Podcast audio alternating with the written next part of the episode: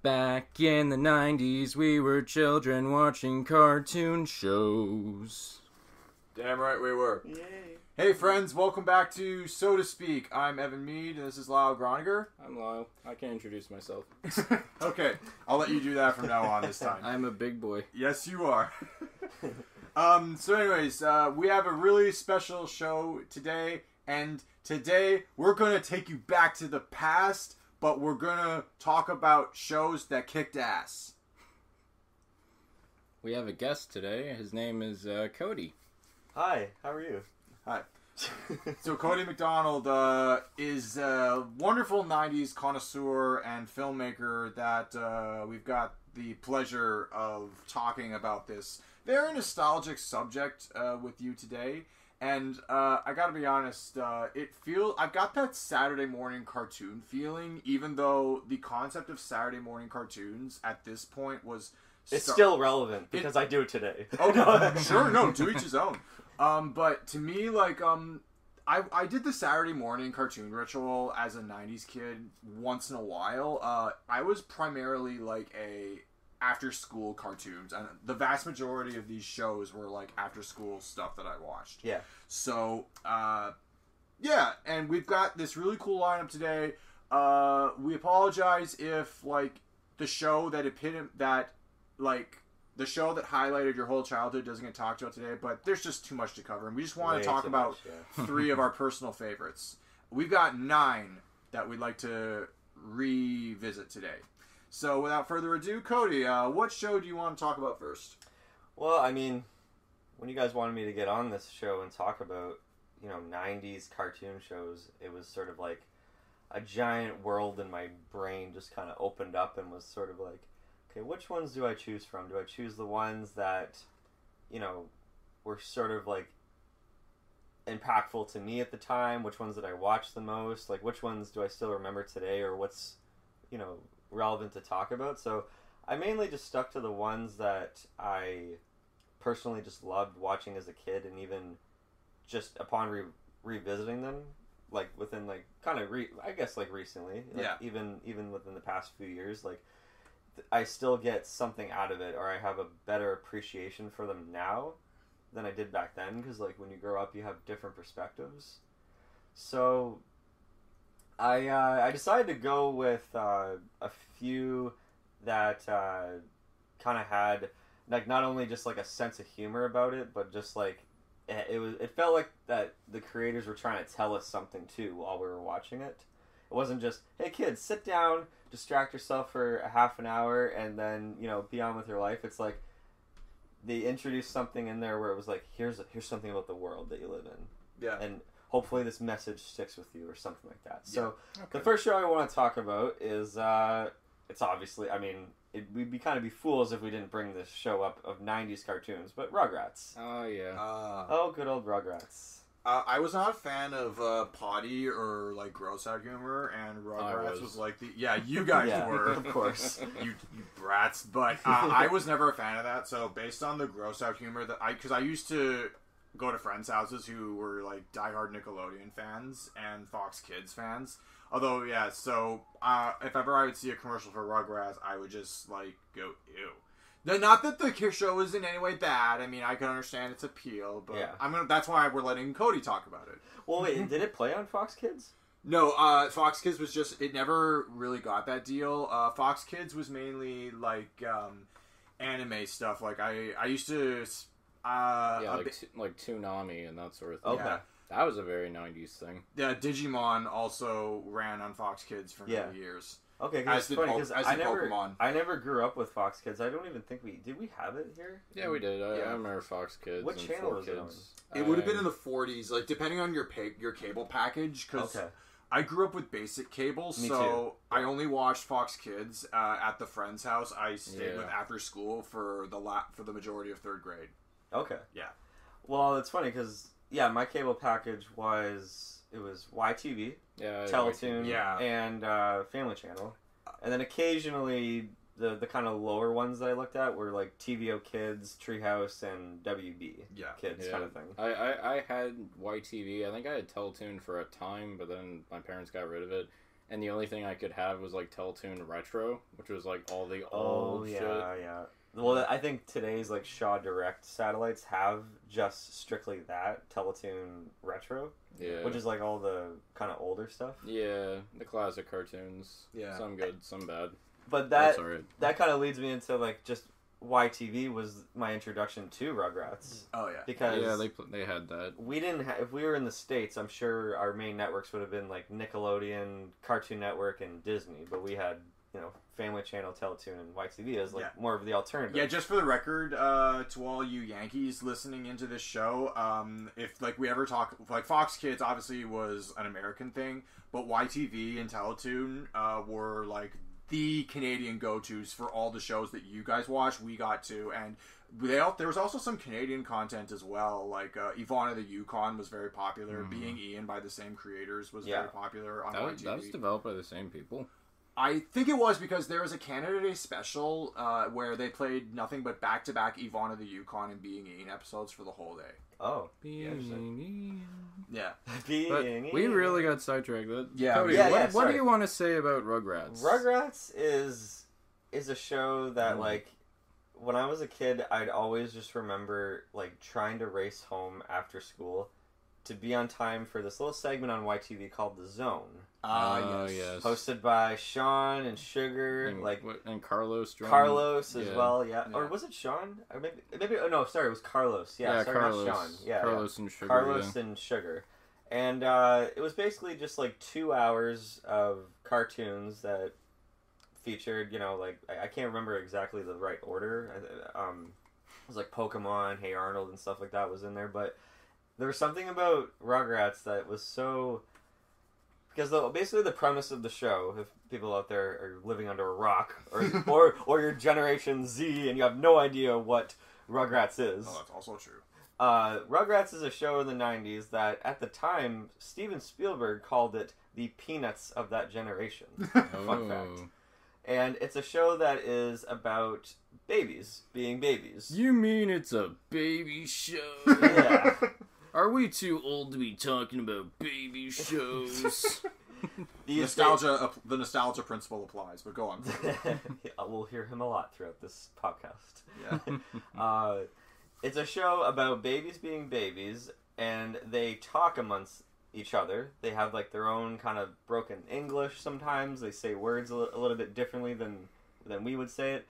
But they the premise of the show is that they go on these little misadventures and they just kind of learn something about the world or they look at it from a different perspective. But that's kind of where the show's charm came from. Is that it was looking at the viewpoint from such an innocent, humble, naive kind of perspective, like point of view almost. Mhm. So the show starred uh, Tommy Pickles, who was the the main baby, the brave one, the one that would The adventurous one. the adventurous one, uh, the rebellious one. the rebellious one, like a ba- a baby's got to do what a baby's got to do.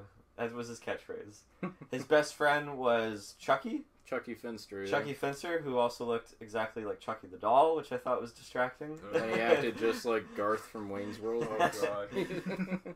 and he was like the fraidy cat, the kind of contrast to Tommy. yeah. Um, and then there's the twins, Phil and Lil, who yeah.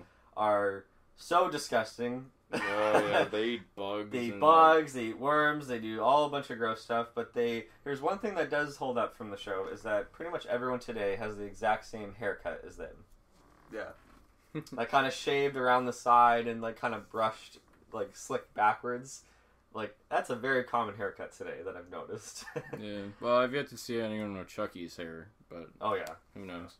And then the sort of, I would say, not villain, but antagonist of the show Oh was Tommy's uh, cousin, Angelica, Mm, who uh, who nobody fucking liked. nobody likes Angelica. I loved her. Just Uh. like she stood out as like, because you would always like, in real life you would be like, oh my god, I know somebody like that, or I have a Mhm. sibling who's like that, or like somebody who's a little bit more older, because she's a little bit more older than the baby. She's Yeah, like yeah. three, and like the babies are just still she like has like like this one. ability to talk to both the adults and the babies. Exactly. Somehow. So she's sort of like the the she yeah, she's sort of like that middle ground between like the the point of view of the parents and the babies.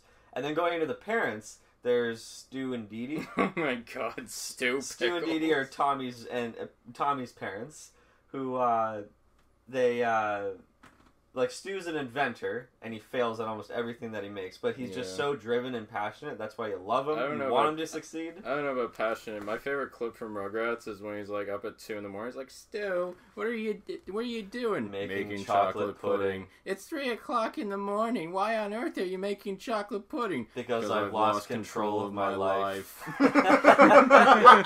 uh, God damn it, Stu. I love. It. But basically, but but I can't leave out this character because he is the best adult character in the show, Grandpa Pickles. ah, hey, Sprouts. Now, Grandpa, I wanted to ask you guys: Did you ever notice that every time Grandpa would tell a story or just say anything, he would always include the number fifteen? Fifteen miles. Uh, we walk fifteen miles to our school every day. Any story he any said every any story that he ever said included the number fifteen. That after a while you're like, all right, I don't even know if he's just making shit up. Yeah. Like- well, it reminded me a lot of like Grandpa from The Simpsons. oh yeah, And speaking of which, like both the both those shows, The Simpsons and Rugrats, were produced by like the same animation company. Uh, uh, this is a hard name to say. Chuspi Claspo. Not Gracie Gracie Films, but that's a distributor. yeah, Yeah, but like the Yeah. first few seasons of The Simpsons were animated by the same team that did Rugrats. yeah. That's why it was so jarring sometimes. Yeah. That's insane. Yeah. The Yeah. '90s were a busy time for that for that studio. And don't worry, guys. We'll talk about The Simpsons another time. Oh, there's that- there's it is a '90s show, even Yeah. though it's R- a right now, we're working on uh, children's shows. Yeah. So we'll get there when we get The there. We'll get- is going to be like a three-hour podcast Oh, between all of us, just Yeah. quoting everything. Yeah. Well, But- the ten but- seasons especially. But to go into the show, like Rugrats, like yeah, like like I said, it's just like little adventures about uh, babies being babies, like discovering like what the world is about. Um, like I don't have any particular like favorite episodes, but like when I would just talk about Rugrats, like a few little premises would just kind of come to mind. Like I really love the episode where uh, they uh, they had they were at the movie theater Oh yeah. And they just completely like destroy everything by the end like they're just discovering what it's like to be just outside their comfort zone and like getting it in the projector room and destroying the t- like the film reels Yeah, and like yeah. getting messy in the concession stands and all that like I- i, I, kind of just love that I love Grandpa's reaction to the movie. He's just having a horrible time. He's like, Oh, "I'm gonna go get some candy. Yeah. Rather rot my teeth than rot my brain." they're, they're, they're, they're seeing like a kid show and grandpa was just like we should have gone bowling instead like, he's just completely miserable the yeah, whole he's time. angry. yeah, like that's what I mean. Like as an adult, you watch it and you're just like, at least there's something that like adults can get out of because I think that's what the creators, looking back, were trying to do is that they knew that kids would watch this and perhaps adults would tune in, like their parents would tune in. So it's like, hmm. hey, why not add a little bit of something for the adults while they watch, and then you grow up and you're like, hey, I appreciate this a little bit more because like there's a little, there's some elements in there that kind of hold up here and there, you know. yeah, yeah. I- I do like how the babies are, are like the focus, but like the supporting characters are equally mm-hmm. strong. Yeah, That, like, that, that- that's really good. Yeah, but there, that's kind of a principle that applies to the shows I want to bring up too. Yeah. um, it's yeah, really, me too. it's re- that I guess '90s had like a really strong principle for writing shows uh, for for kids. Like if you're gonna have the kids be kids, you have to have the adults be adults. Yeah. And I don't know. Sometimes like uh, Nickelodeon will have a show um, that came after Rugrats where like the uh, parents are either like non-existent at all or they're just kind of there. Um, Fairly Odd Parents, not to digress, but Fairly Odd Parent, Fairly Odd Parents had this issue with um, the parents where like uh, I don't know they were Well, they were there. they were there, uh, but they just didn't have an impact. They, they were kind of funny too. I like Okay. the dad a lot. yeah, though the dad, Jimmy. that's great. But you know, it became so popular in the '90s, and you know, it spanned like nine seasons. But like looking back now, kind of in retrospect, like it got so popular that like, of course, you know, like it, it you know, it spawned a movie. Like uh, That's Ru- another. We have just sorry to interrupt, but we actually Yeah. have some questions that Yeah. that's that you you answered a question of ours Yes. before we Oh, yeah. were able to ask it. Oh, yeah, yeah. So yeah, sorry we didn't set this up earlier, but we have like four before as we wrap up each show. We have four like questions we want to ask about each '90s show. So the first question is: Is this show still running? No, it, it No. was it spanned from like uh what was it? 1991, I believe. I think to like Yeah. 2004. I think Yeah, it was, was like still the running, last like, aired episode. When I was a kid, it was still running. Yeah. but it, it like they took breaks in between because I Mhm. think they were also developing like Yeah. like the spin-off show that came off later. Like Yeah, we'll, we'll get to that. Uh, so the, the second question is: Yeah. Was the show ever adapted into a movie? yeah, so it, it actually was adapted into two well Oh, two and a two and a half, half, I I would say believe, two yeah. and a half films. So yeah, so when it became so popular, like uh, the network Nickelodeon was just like you know it was like the highest like viewed show at the time. It was so popular between because between the three like early renaissance of Nickelodeon, which were Doug, Ren and Stimpy, and Rugrats. Uh, Rugrats was like just flew to the moon. Like it was like everyone was talking about it. Like parents loved watching it with their kids. Like it was actually it grew such a popularity that like Paramount was like, "Hey, you guys should produce produce a movie, Nickelodeon." Like so they got the Rugrats movie in 1998 and the Rugrats movie is it's cute Yeah, it's- like that's what I'll say. It, it, but it's kind of bizarre the fact that it, it's a bit like a musical. That's Oh, yeah. kind of looking back on it, and but I do what I do appreciate about it, and this is what every single sh- sh- movie that is based on a TV show should do is that if you're going to make a movie based on it, the stakes need to be higher than the show ever was. Yeah. You know, like the you know just to bring up an example, the Simpsons movie. You know, like yes. a giant dome like you know like the the stakes are high the the the, the south park movie like the stakes were so high in that Yeah. movie higher than anything and in the Saddam show. Hussein will take over the world. Exactly. if Terrence and Philip die. but we'll Oh get my to God. South Park someday too. and but, and yeah. oh for sure yeah and the stakes in the rugrats movie where the babies are lost in the woods yeah, and in this movie we were introduced to a new baby dill oh, yeah, Yeah. Dill Pickles. dill pickles tommy's little brother who and this to me is what broke the back of rugrats to me because it was a bit confusing the fact that like bill uh, bill i was going to say bill bill Billy Pickles. Billy Pickles. Dill can't talk. He's like a newborn. He's Yeah. saying things that we view babies as, as Oh, just saying a bunch of gibberish and all that. And that was a bit like, huh? Like backtracking almost. Right. And I, and I it always felt so odd to me, even as a kid. I just couldn't put my finger on it. Maybe he's in a higher mode of intelligence that we'll never dis- we'll never discover. We're getting in like baby genius We're getting into baby territory. genius Oh, territory. we don't want to get there. You guys already kind of briefly talked about that. Uh, Yeah. Oh. Once Last was enough. Once Yeah. was enough. But but what I did like about what the show did is that the episode right before the movie premiered in like the fall of '98 is that like it was setting it up. Like Dee Dee was already pregnant, and then you had to go out to see the film to kind of almost see the continuation of that. Oh, that's neat. And then af- like a month after the movie came out, like the show continued later on, and Dill was in the show, which I thought was really cool. Actually, I, I actually like the second movie a little bit more. Me too, and, And I the wanted to get to movie that. was The Me Uh, Too. Rugrats in Paris. Rugrats Ah, in yes. Paris is a far better film. They kind of I what I really love about it is that they take an aspect of the show that was considered to be one of the most heartfelt episodes of the show, the Mother's Day episode with Chucky. Uh, yeah. Oh my god, I'm having a flashback here. I actually may have watched the Mother's Day episode. I just remember there was an amusement park and the the, the main fo- character in the episode gets lost. That's the Mother's Day episode, right? Uh, no, this was like the one where like everyone wanted to give something for Mother's Day, and Chucky didn't have a mom. Uh, Like oh, her mom, his mom died at like such a young age. But like, Oh my goodness. yeah, it's probably another episode you're thinking of. I can't even think of that one. Yeah, But- no, then uh, then this isn't Rugrats. I, I just thought it Oh. was. Sorry, but That's okay. I will say, um, my, I had a best friend uh, in the year Rugrats in Paris came out. Like my best friend at the time, Jo- 2001, I believe. 2001. yeah, yeah. yeah. My best friend Josh at the time, uh, who to be fair, I'm still friends with him today.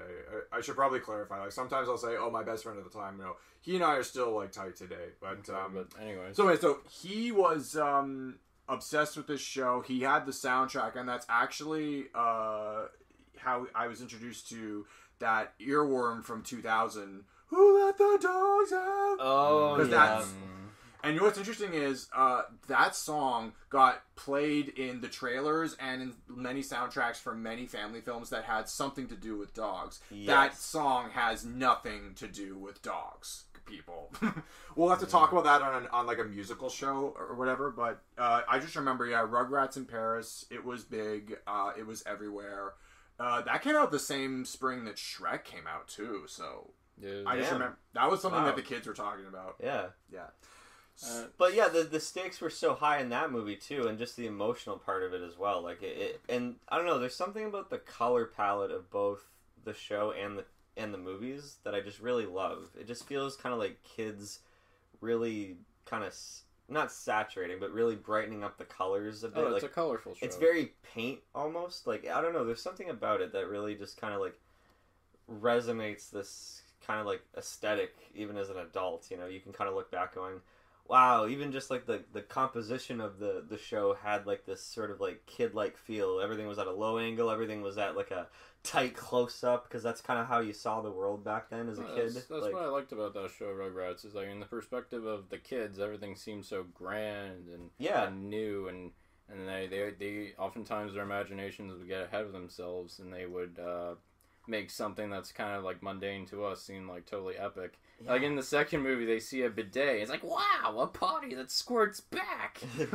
or even just the opening of uh, Every the first episode, movie. They're doing like an Indiana Jones kind of parody when it's just it's just them in their house playing around. Yeah. Oh god. And the second movie opens with Angelica pretending to be the Godfather. Godfather. that was hilarious.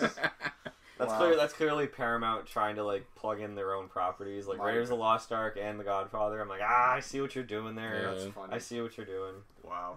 I, lo- I Um, love how that movie ends too with like a gigantic like almost like oh what what the hell is the word? Like a giant kaiju fight between two massive robots.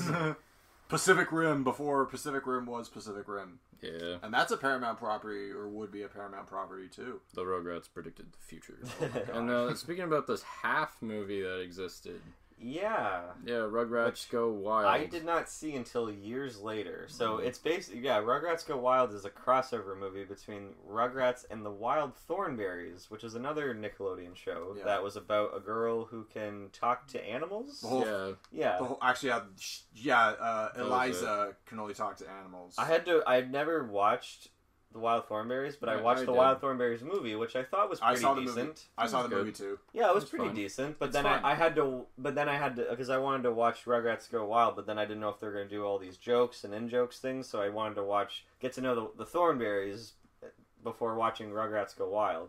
So it was funny watching Rugrats Go Wild, like a, just a few years ago or something like that, for the very first time.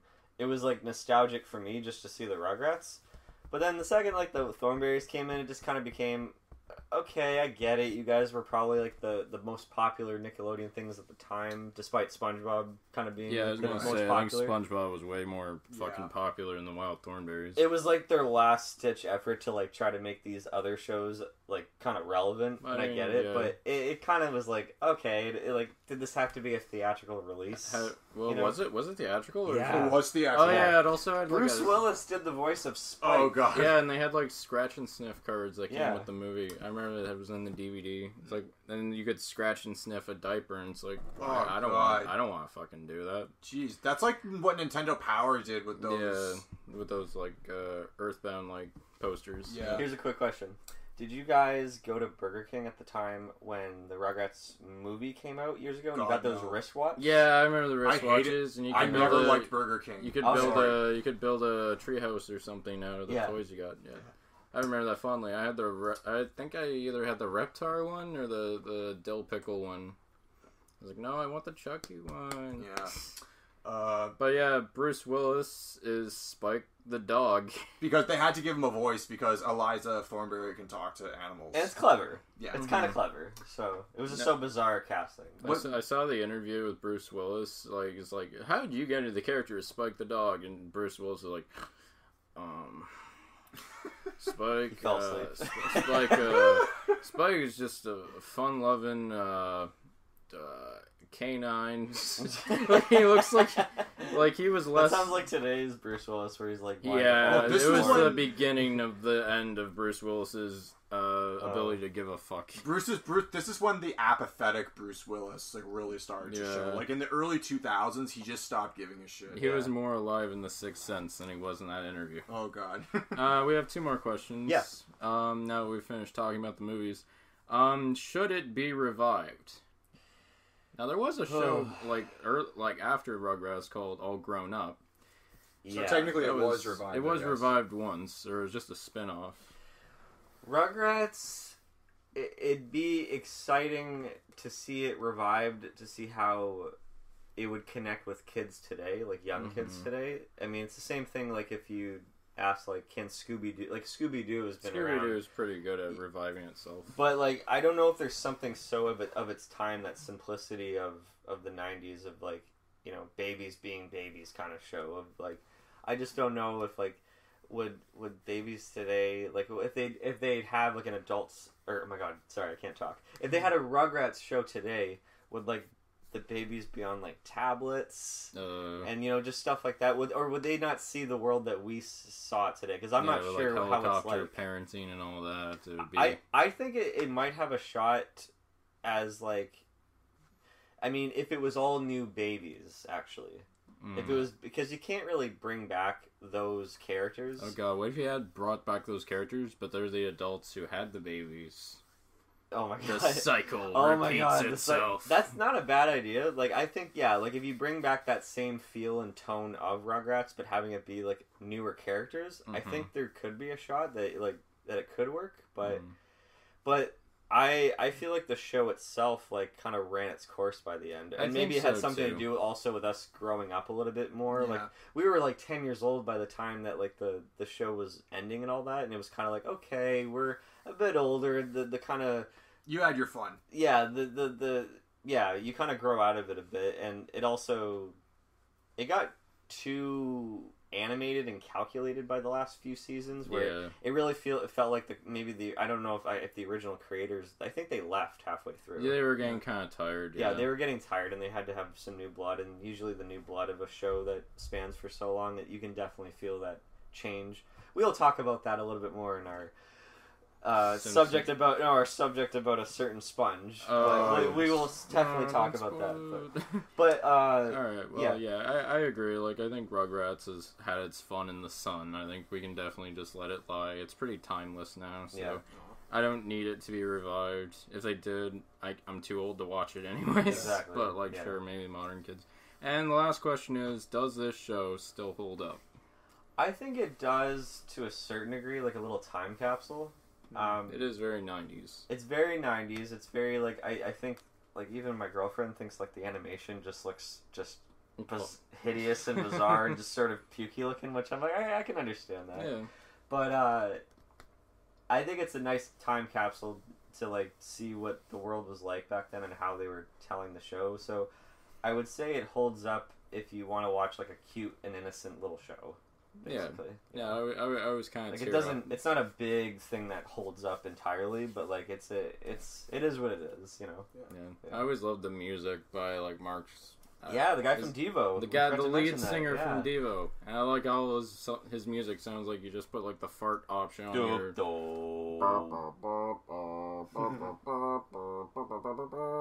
Just the xylophone stuff, and like it's just so perfect. The tone for that show, yeah, like, Oh, it, it, it really matches the kind of offbeat and kind of like whimsical cuteness of the show. Like it's, yeah, it's it fit, it fit the weirdness perfectly. yeah. All right, well that is Rugrats. Yeah. Next up, our friend Evan over here. Okay, so um, I got to be honest. Uh, it took me until a little later in life, uh, or a little later in childhood, to get to, into YTV. Um, I was a TVO kids kid for for till about the age of ten, and then once I was eleven, I turned uh, to YTV. Um, but one of the shows that I watched may not have been my favorite, but it was one I watched a lot. Uh, to talk about the show, we're going to have to take chances, make mistakes, and Get messy! Yeah, you guys knew right away. Case in point, the Magic School Bus. Now, the Magic School Bus uh, covers uh, a class of eight kids, which I don't know what the American class standard for elementary school That's was. right. in It the- was eight kids. No, well, it, it, And, it's, and the one kid just wanted to stay home every day. Yeah. oh, Arnold. Oh, Arnold. So I'll talk about the kids. Um, so the kids there are Arnold, which we just mentioned. I mentioned. love Arnold. Um, Dan, um, Car- uh, Arnold Perlstein is actually his full name. You rarely ever hear their last names in the show, but Arnold's you've heard a couple times. Um, Carlos Ramon, uh, Dor- Wh- wh- Dorothy Ann Rourke. Um, Carlos was the guy with the backwards cap, right? no, that's Ralphie. Oh, damn it. Uh, Ralphie Tennelli. And uh, Carlos was the guy who cracked the bad jokes, and the whole class would go, Carlos. Carlos. yeah, Yeah. I remember that. Yeah. Oh god, you're you're bringing back memories just by making all those jokes. Um, so uh, Dorothy Ann uh, was the girl who would go, according to my research. Oh, she just carried a bag of books everywhere she went. Um, uh, Keesha Franklin. Um, I, I she was she was really you know uh, I don't remember too much about her to be honest. Yeah, she didn't do a lot. Um, Phoebe uh, Therese uh, was the like the very I guess orthodox kind of girl where she's like at my old school we were never allowed to turn into light. Stop living in the past. You actu- are in a magical bus. well, there's actually an episode where they go back to her old school and oh her god. teacher from her old school. It's the you get the creepiest vibe ever. You kind of sense that there's like a bit of a almost romantic connection between Phoebe and her old teacher, Mister. I can't remember his name. but oh. It's it's the it was the weirdest thing ever. Now that I look back on it, I'm like, wow, like where were you going with this? But and then so there's also um, Tim Jamal who uh, was kind of the sporty type. He he reminds me so much of Vince in Recess. oh yeah. Oh yeah. We'll talk about recess. Oh, yeah. Let's, yeah. So um, and then the last one. The spunkiest one was Wanda Li. She and Wanda got- Li had several catchphrases. she Wan- always got in trouble. Wanda Wanda had the most attitude out of any of the kids in this show. And, yeah, And- anytime she got in trouble, everyone would just yell, Wanda! Yeah, because and also um, she would have several catchphrases like "Oh bad, oh bad, oh bad, bad, bad," or "What are we gonna do? What are we gonna do?" And then Oh um, my god, I'm remembering all this. Yeah. yeah. glad I'm able to. En- and then of course there's the bus. Uh, who, the, the, bus, bus. the bus is fucking alive, guys. The It bus has- is alive. The bus has It has- feelings It too. has. I know the bus literally like can get sick. It cannot cooperate and and it can Wasn't- malfunction too. Wasn't there an iguana? Yeah, there's a Liz. lizard. Liz. Yeah. Yeah. Yeah. Uh, Liz is the silent character, but she is. sh yes, Liz was a she. Oh, She's yeah? just adorable. Um, and uh, the best for last, their teacher is played by Lily the, Tomlin. the great Lily Tomlin, Miss Frizzle, and Miss Frizzle is the teacher that we all wanted when we were watching this show. Absolutely. Like, um, we had I had some teachers, and I don't know about the, you guys or where you guys went to school. I mean, uh, you you you, grew up in Windsor, Cody, right? Yeah. So, and Lyle, you grew up in Rodney, so Yeah. the small town uh, education. I grew up in suburbia, so uh, I don't know what your teachers were like. I don't know. All I know is, is that sometimes they just roll out the TV and we just watch Magic School Bus for half an hour Ah, to fill up time. very nice. I had a, my grade three teacher, Miss Coolin, Oh yeah. which by any chance, if you're listening to this, hi. I don't know if you'll remember me. Yeah. Class of 2002.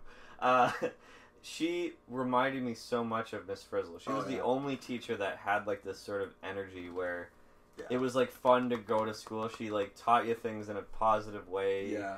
And like had this enthusiasm and just like she always was smiling. Yeah. yeah, you my, know, my grade three like- teacher was exactly the same. Yeah. Well, one of the things I love about Miss Frizzle is that like she can put the kids in life-threatening situations. Oh, I am yeah, not. This would, I am would not not, fly. I am not kidding around. Life-threatening situations where there, where and then like the kids will be like fearing for panicking, and we, the kids, are who watching the show are panicking too. And- But Miss Frizzle will just be cool, calm, and collected, and then she'll just go, "Come on, bus, do your stuff," and then the bus would save them, and then everyone. But was this was a an educational Yeah. while also being very entertaining Uh, yeah. because you got to learn all the shit in school that wasn't covered in school because I got heavily into the Magic School Bus when I was just in grade one, and it took until about fourth grade or fifth grade for them to actually start teaching what was being taught uh, on the Magic School Bus. Yeah. Like they talk about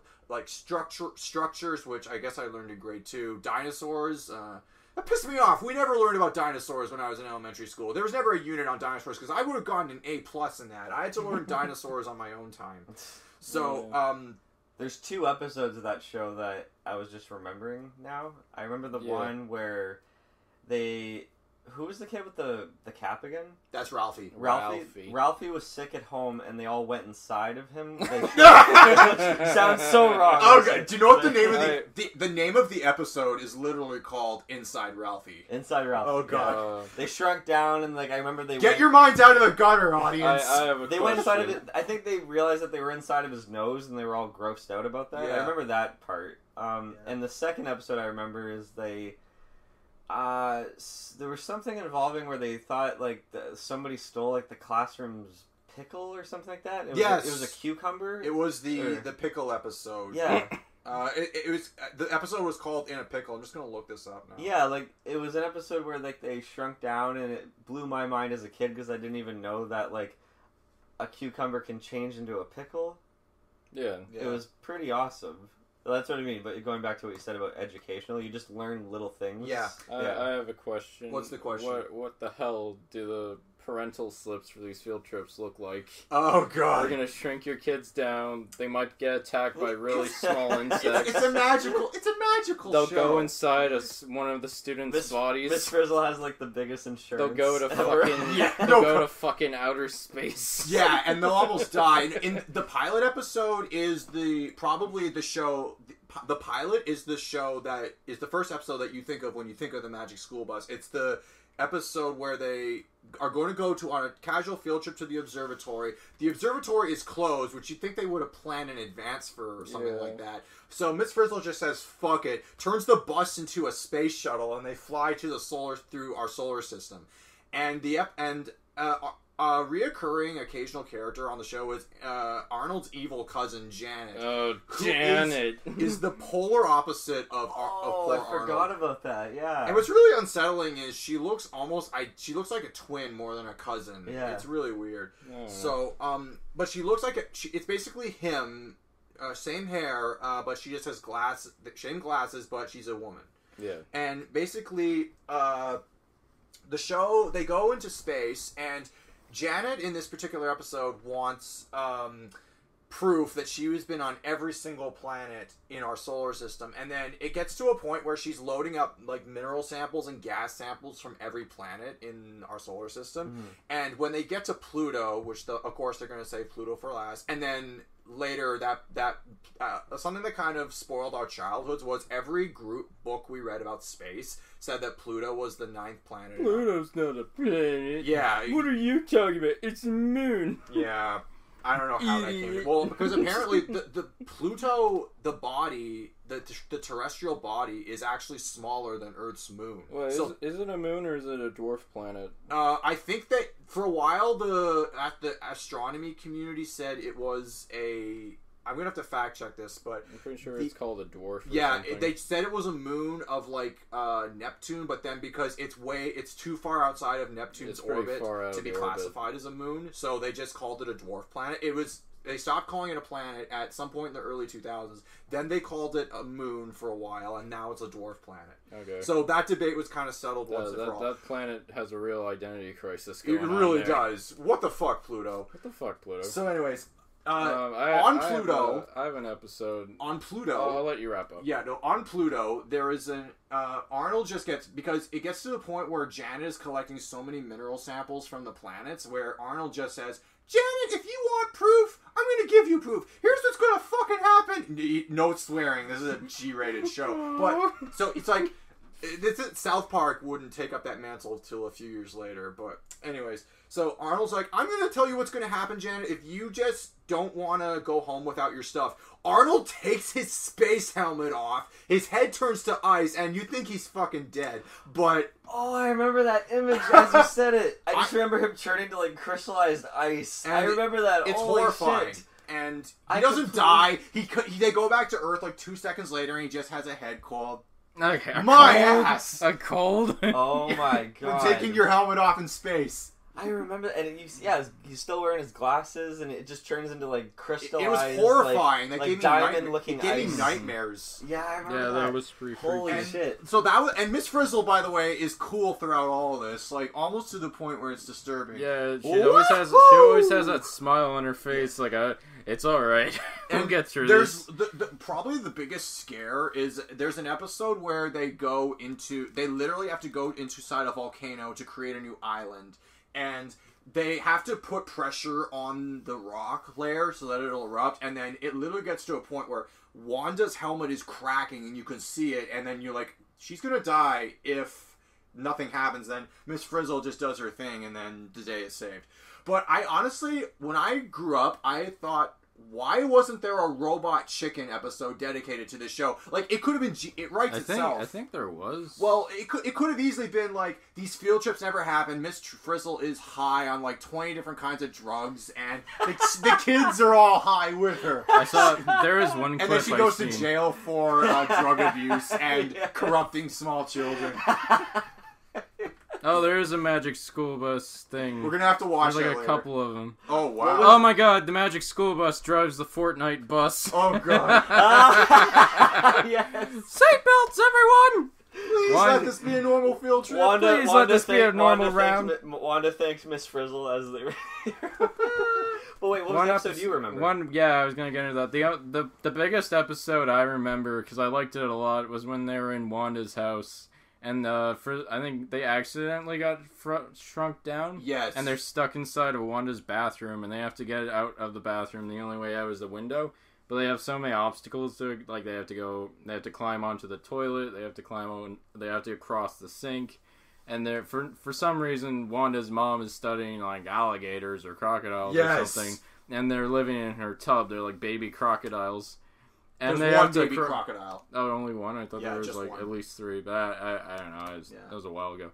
And then they they build all these simple like mechanisms to help get them across obstacles. Like they take Q-tips and build a bridge out of it.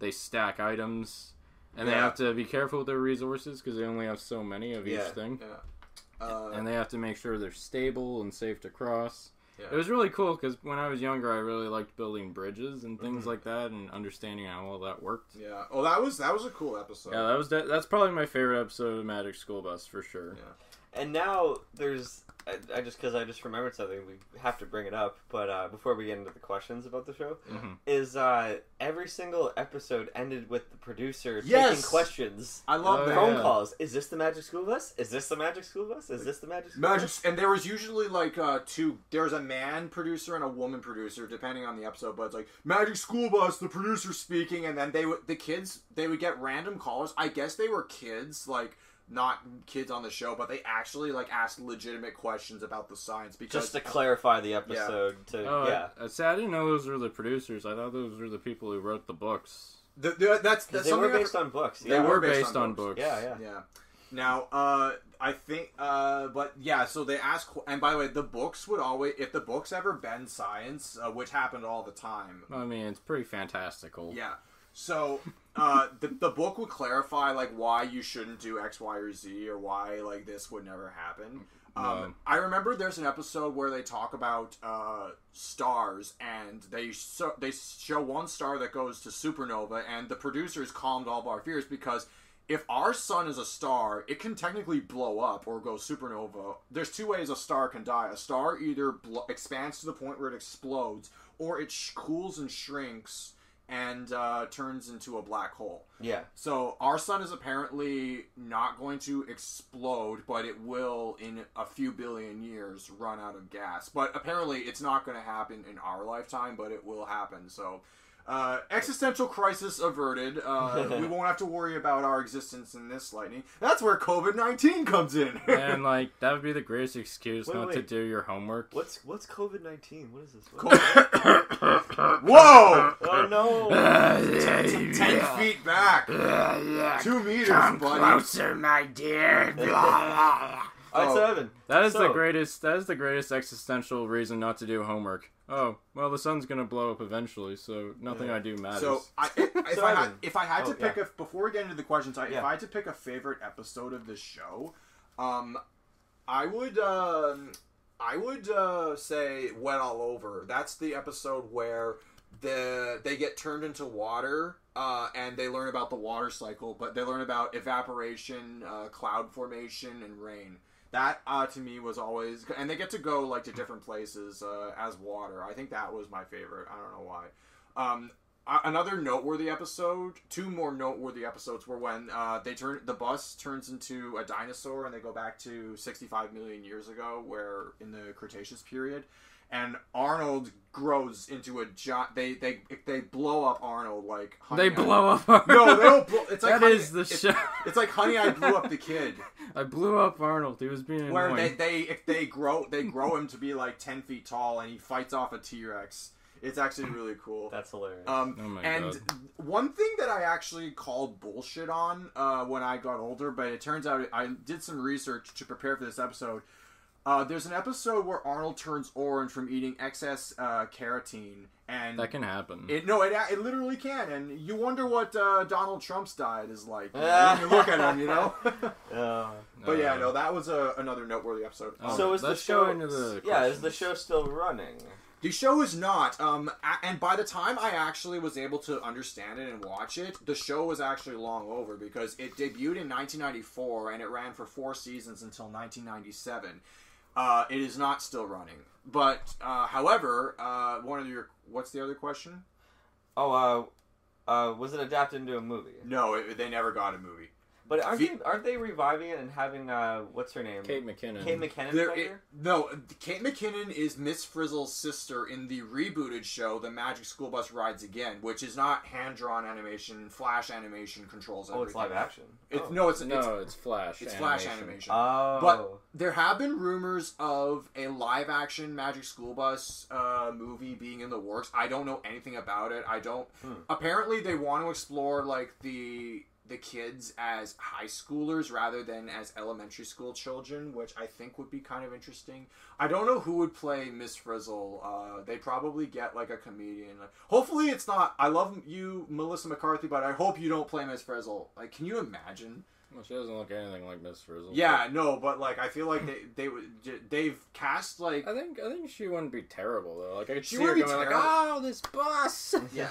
oh, I've been driving for so long, my But- feet hurt." But one of the but Miss Frizzle is not an angry character. Miss Frizzle is one of the most hap- overly happy characters you'll ever Yeah, see. Eh, I can Yeah. see Miss. I can see McCarthy doing that. I guess. I, I don't know. So, they just um, shouldn't do it. but one of the things I actually forgot. Uh, so yeah, so keep going with the questions. Well, I mean, you kind of answered the next one. Like, should it be revived? I guess it It already has- kind It of already is. has uh, been revived. Because I agree. I think it should. I think you know, comparing that to just what we talked about with Rugrats, I think that Magic School Bus has a little bit more potential of getting revived because It has some ed- educational education value. is Yeah. a thing that could always go there. Like things change even as time goes by, and there's Yeah. probably things that like kids are learning today that we weren't taught that Yeah. like they can bring that to life in a cartoon. Yeah. form. yeah. Like it, it, it Yeah. sounds a little bit more relevant. If they So- can revive Bill Nye the Science Guy, they can revive the Magic School Bus. they gotta put that show on Disney Plus already. Bill Nye the Science Guy. Put it on Disney Plus Yeah. already. I will binge that show in a day. Does Disney own Bill Nye the Science? Yeah, it Science was Guy? Yeah. a Disney show. Oh, jeez, wow. yeah. Um, and what was the last question? Oh, uh, does it hold up? Absolutely, Absolutely. it does. I would say Um, because like like I- Yeah. I love the the experience, the memories that come back when you just talk about the show and about the characters. Uh, one of the things I actually didn't realize was how many guest stars like were in the show. Um, because Lily Tomlin is obviously the voice of Miss Frizzle, but um, they actually got like. Uh, Dom DeLuise as the baker when they go to the bakery episode. they got uh, oh my god. Tony Randall. Tony Randall, Rita, Mor- Rita Moreno, Eartha Kitt, What? in uh, the par- in the episode where the parents uh, come in and uh, well, it's an episode about bats. I don't really remember that episode, but Eartha Kitt guest starred in it, and uh, Swoosie Kurtz. I'm not sure who that is, uh, but the biggest Ed Asner was in the uh, Spider episode. Alright, well, we could go And through it all Alex day. Trebek uh, was on the game show episode, obviously. And Naturally. then there was the biggest name, I think, in this entire show was Malcolm McDowell, and he was in one of the last episodes. Wow. Wow, wow, wow. Um, wow, wow, wow. What is that? The episode was called "The Magic School Bus Gets Programmed," and the plot of the episode is Mr. Ruhle, the principal, gets a new computer, and Miss Frizzle's class has the job of opening the school as and, and set up the computer. Carlos's brother, Mikey, uh, from Getting Energized. Oh, that's another episode in the show.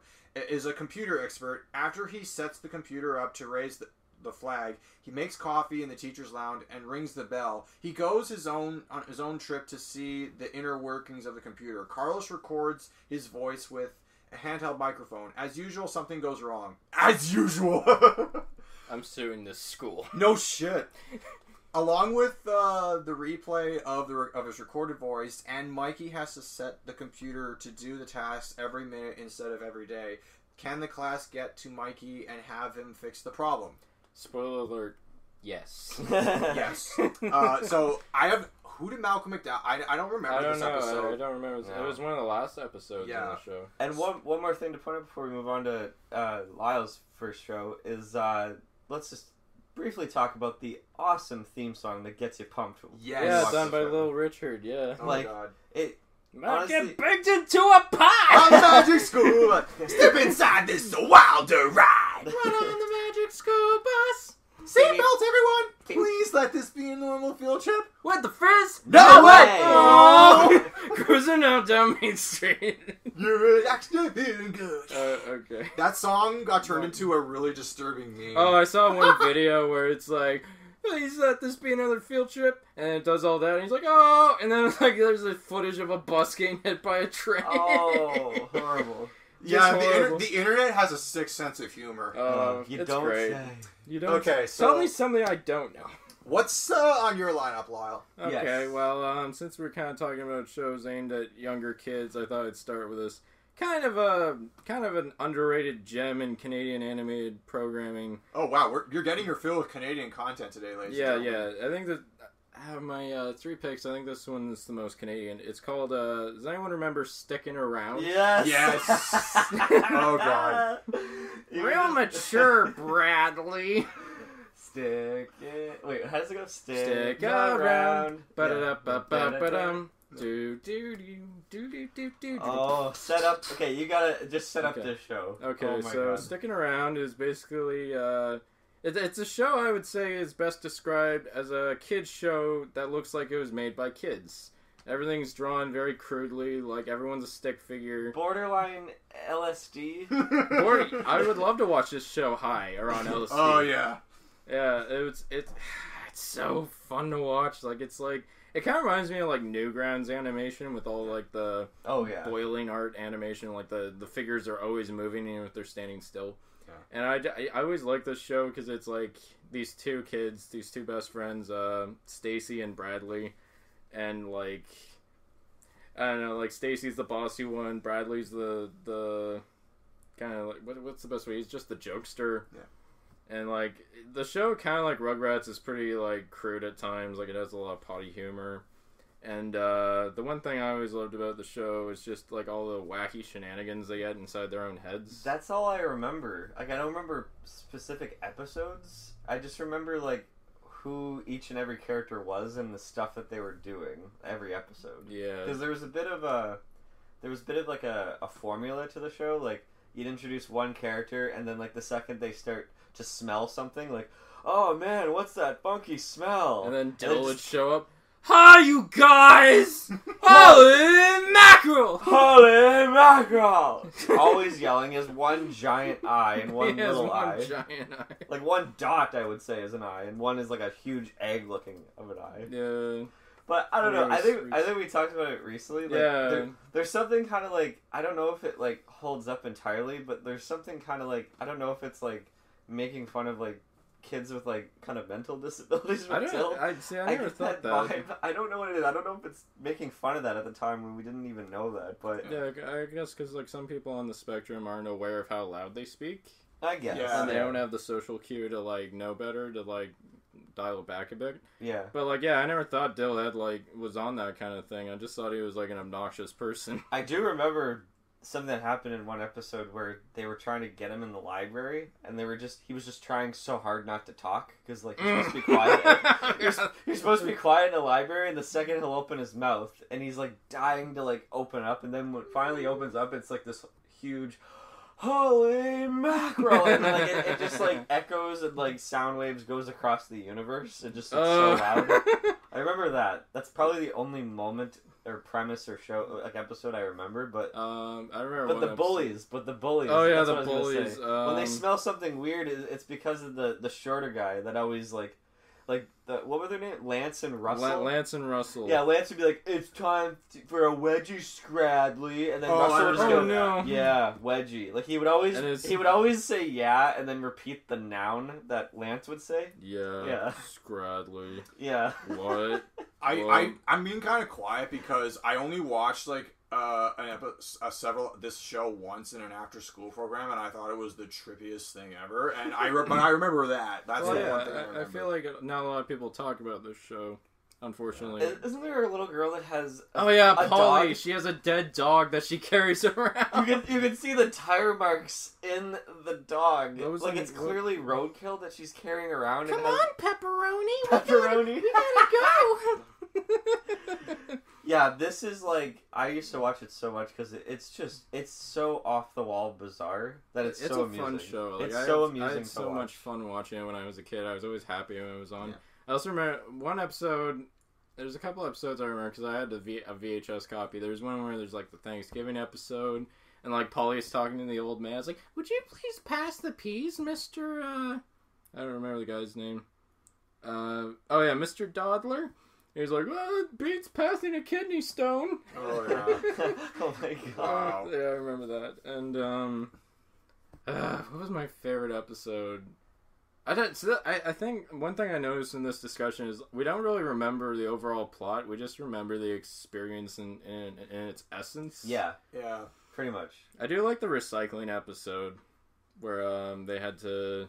They had to do a class project where it's like, guys, if we don't recycle, they're all, the Earth's gonna burn up. And Dill's like, the Earth's gonna be toast, you guys. oh and they how to, relevant would that be today And so like uh and then Stacy and Bradley fly off to a planet and they just create their own planet. It's like, all right, well, I mean, we can be simple about this. How can we make the planet safe? It's like, I don't know, let's order a pizza. Bradley and all this like all this development occurs in a split second where like the pizza place has to be built, the food has to be farmed, Yeah. and like all these highways have to be developed to deliver the pizzas.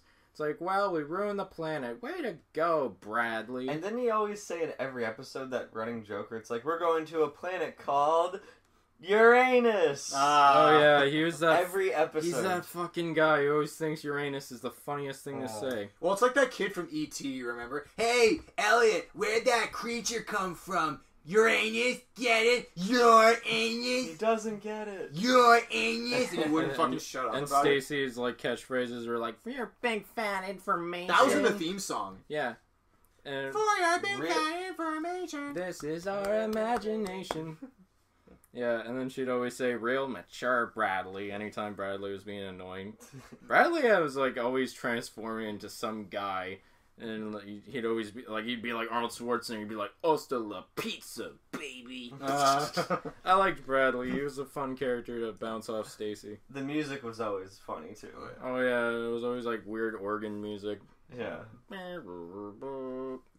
And that that's a way more colorful and wacky show than than Rugrats. Oh, Rugrats is grounded. This is like off the wall, like almost Yeah. like uh, stream. It's almost stream of consciousness the way it was concepted. Yeah. and, yeah. No, I like I like Stickin' Around. But like, does is it still around? is it still running? Did Did it stick? it stick around? Did, Stick- did it stick around? It actually had a very short like life. It only had like 39 episodes. It lasted from 1996 to 98. So wow, that's short. it didn't last that Wow. long, unfortunately. But you know, I still remember it fondly. So that's all that matters. Was it so popular that it span a movie? No, they didn't make a Stickin' Around. movie. I mean, it was released on cassette, but that's not a movie. Should it be revived?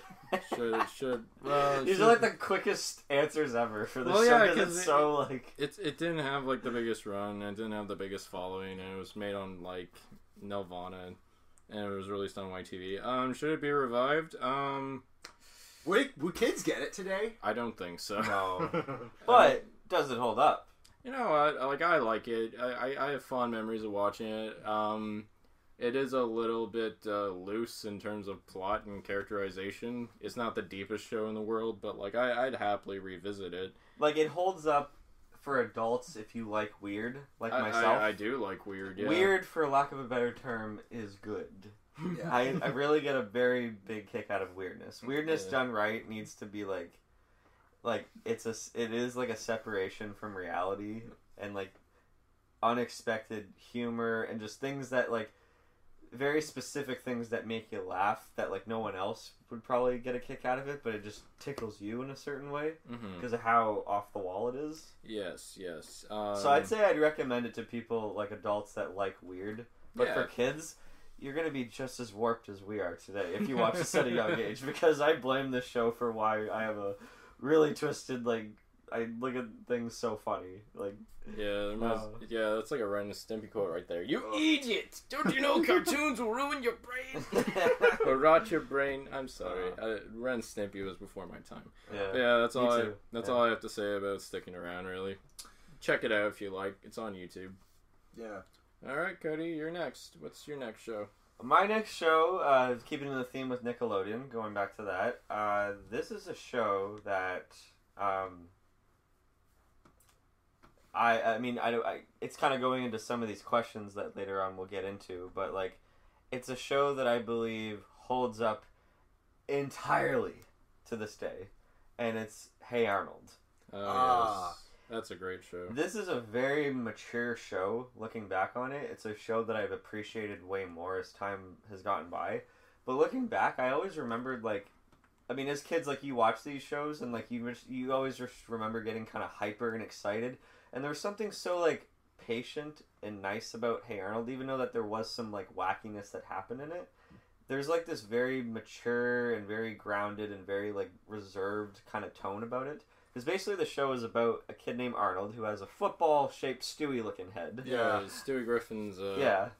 Uh, and it's about he's a he's a he's an only well he's not really a he's an only child he doesn't really know who he never met his parents or Yeah. actually no he met his parents but his parents left him at a young age Yeah. and he left him with his grandfather at this boarding house. And uh, it's basically just a slice of life show about him and his friends getting into certain situations, and he's sort of like the catalyst to like help out people get like kids get through tough situations, and you'll get like a life lesson out of it. And like yeah. there was something that I always like remembered like. I don't know if you guys relate to this, but like I can remember a few times in my life where like I used a lesson from Hey Arnold to kind of Oh yeah. apply to like my life or to like pass that message on to somebody else kind of Oh, thing that's nice. Oh, that's great. there's something uh, there's something so wonderful about that show and even just the the neighborhood itself Mm. has like a character in itself like it's a bit run down i wouldn't say it's like ghetto looking but it's like No. there's, there's a bit of a character to it it's run down uh, the more you watch it you start to go okay the boarding house is there next door is the flower shop next door to that is the meat shop like you actually start to learn like the geography Yeah, it feels of the neighborhood? It feels very lived in. yeah, right? very lived in. And every character, what I realized that because my friend got this the whole show for me, the DVD box set for me a few years ago, and that's oh when I that's when I rewatched the whole show in its entirety. So it's it's pretty relevant in my mind right now. And it was it amazed me that like every single character, even the minor characters, eventually got an episode or a time to shine, Wow. Oh yeah. which was so wonderful too. Like they treated everyone like a person in the show, Yeah. even though Again, ha- that's a common theme of like a lot of the uh, episodes, a lot of the shows we talk about. Like Yeah. every character is like really well rounded and expanded upon. Mm. hmm Yeah, like it's a slice of life show. Like one episode that I'll always remember. It's a classic episode for people that watch the show, but like the time where uh, h- uh, Arnold and his best friend Gerald, who has like Marge Simpson high looking hair, Yeah, yeah. uh, they dress up as uh, fruit. Oh yeah. Was And that they- was that the pilot? I think it was the pilot. it was Uh, season one. yeah, Yeah, I've yeah, yeah. And they get lost around in the in the city, and it was just this horrible like just. They're trying to get from A to point Z kind of Yeah, thing, well- but it, one thing gets wrong. One thing goes wrong after the other. Like, um, Yeah, and the reason why they're dressed as fruits is because they have to be in like Helga's freaking like play. Helga's Oh, the girl. well, Helga's, here we go. Yeah. Oh, we haven't mentioned I Helga. won't go into every character because again, it's it's a community. It's kind of like It The a Simpsons. pretty big cast, Yeah, yeah. it's a, it's a lot. But one character we can't leave out is Helga G. Pataki, who That's I I always last name. yeah that's her full name. Who I always thought like if Angelica got a little bit older, she, she, does grew up. remind me of Angelica. She yeah. she would grow. Angelica from Rugrats would grow up to be Angelica from Hey Arnold. Yeah. Yeah, I always thought like that was a little bit of a coincidence. Like, yeah, but uh, she is sort of like again like Angelica, an antagonist, sort of like that one that's always so rude to Arnold, but she secretly has like a an immense crush, Yes. love. That I remember from the show. Like it, it's like Gollum sometimes how back and forth she is. Like I hate him and I love him. I hate him, and yet I love him. Yeah. It's very back and forth. And there's always this running gag of that one kid that just sitting there like, like he's just Oh yeah, mouth that breathing. wheezy motherfucker. That wheezy like mouth breathing guy that's always just standing there listening to her, her and then he, he she just punches him in the face. Yeah. Uh, so yeah, it's hard to. I mean, there's so many episodes I can get into, but like, there's episodes where, like, either it makes me laugh so much or it actually tugs at my heartstrings. So I Mhm. kind of have to categorize them both. There's so a good balance. there's a very two. good balance, yeah. Like the the one episode that I always loved was uh, when uh, they make Helga disappear uh, at this t- uh, this magic show. Arnold is like a magician at this talent at this talent show and is like failing horribly, and then he puts Helga inside the box, and then Helga actually like like leaves, and they and like she leaves inside of the box that she was in. And she gets knocked out, but she wakes up, and the I mean the whole thing is a dream, obviously. But she lives it. She her dream is that if like she didn't exist, or if no one knows who she is, and it suddenly gets like so dark and surreal the more you go into it. Mhm. But then she gets out of it going like, "Oh, I'm gonna be wonderful to everybody." Like it's Oh, it's one of those where the awful Yeah. person like tries their best to be good. another one. I always fucking love this episode because it's so it's so wonderfully exaggerated. And that's kind of the stuff I like in cartoons when like they play it so straight, but then it's so exaggerated to us as adults or viewers. Yes. is the the trash can day episode where there's initi- there's initiation because Arnold and his friends are in grade four, and there's an initiation Oh, nice. every year where the fifth graders. It's the first Monday of June of every year where the fifth graders just take the fourth graders and stuff them inside of stinky garbage Oh cans. god. Ew. So like, is it like an, remember that. is it like initiation? yeah. Yeah, Wow. like the second the bell rings at the end of the day, it's like you have to like go home and stay there because fifth graders will just hunt you down with garbage ca- pails and just It's- stuff you in there. Yeah, it's like the beginning of Dazed It's- and Confused. Yeah, it, it, and it is like such a funny survival of the fittest episode of everyone just like a few characters getting picked off one by one until there's only Arnold and Gerald left over. but it, that's like that's a funny categorized episode. But then the heartfelt episodes are like, my god, like the the Christmas episodes. or like the turtle episode. Oh my god. Well, actually, wait, no, sorry, I was thinking of another one. But the the Christmas episode with uh, uh, oh my god, what's his name? The one that lived. I'm forgetting his name. I'm blanking on his name. Who lives in the boarding house? The the Asian guy. oh, I, I don't know him.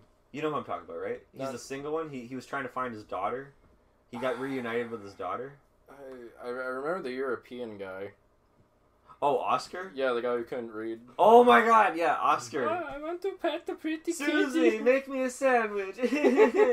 yeah, Oscar was hilarious, but I Mr.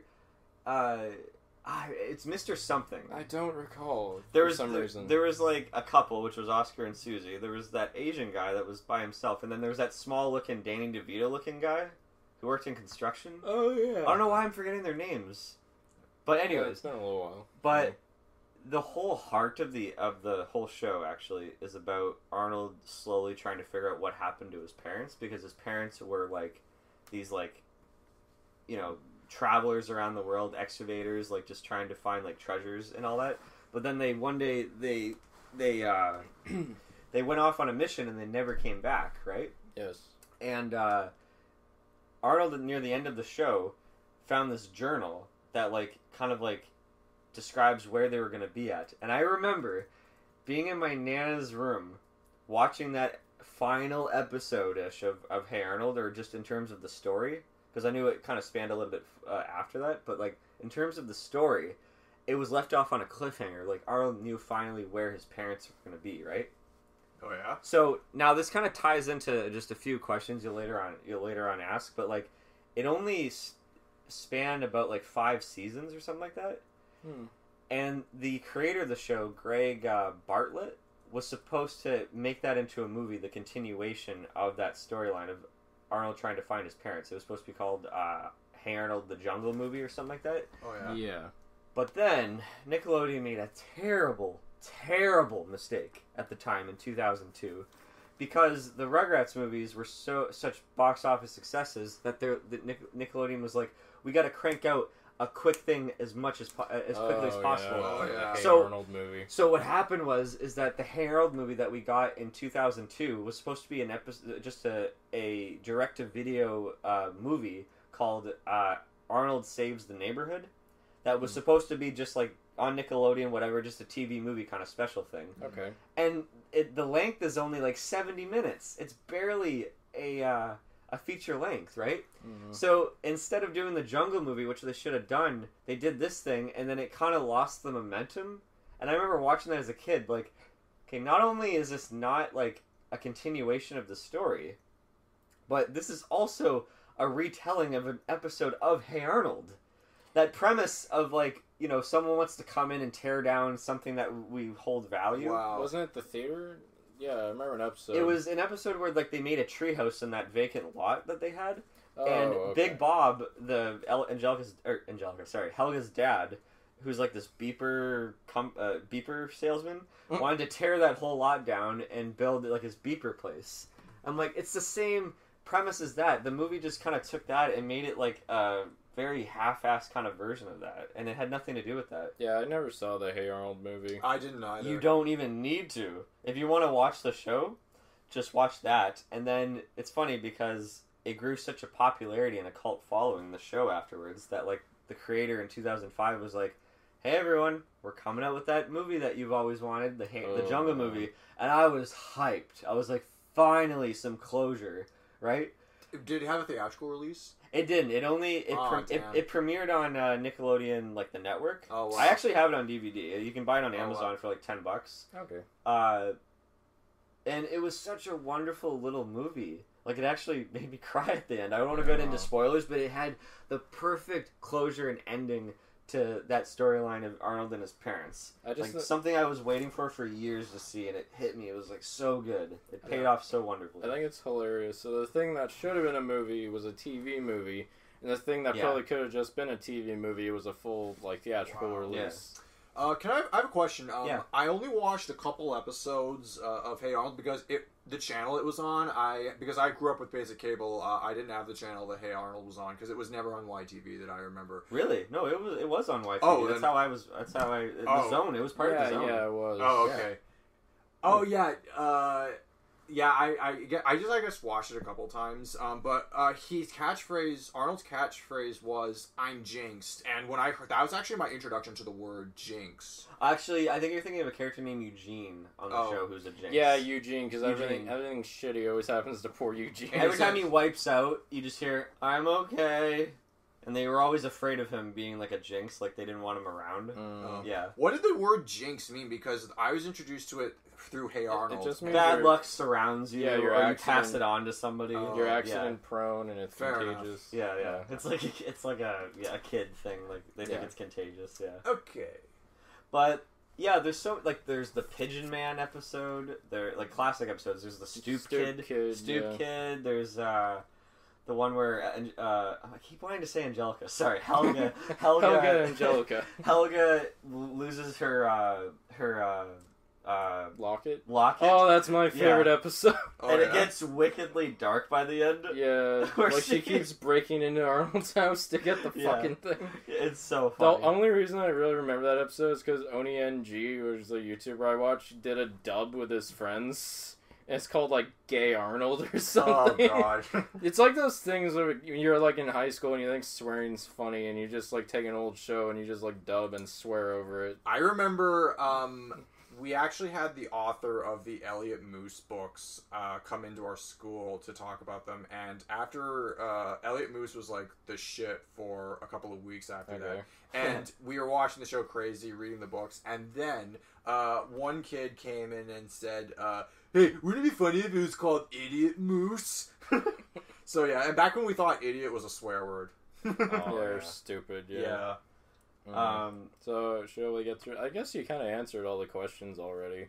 Like the show's not running. Like it, ju- it just had that one episode. yeah, that- yeah.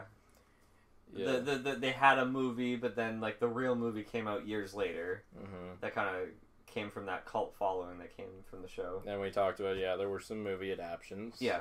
Um, and um, okay, well, should Hey Arnold be revived?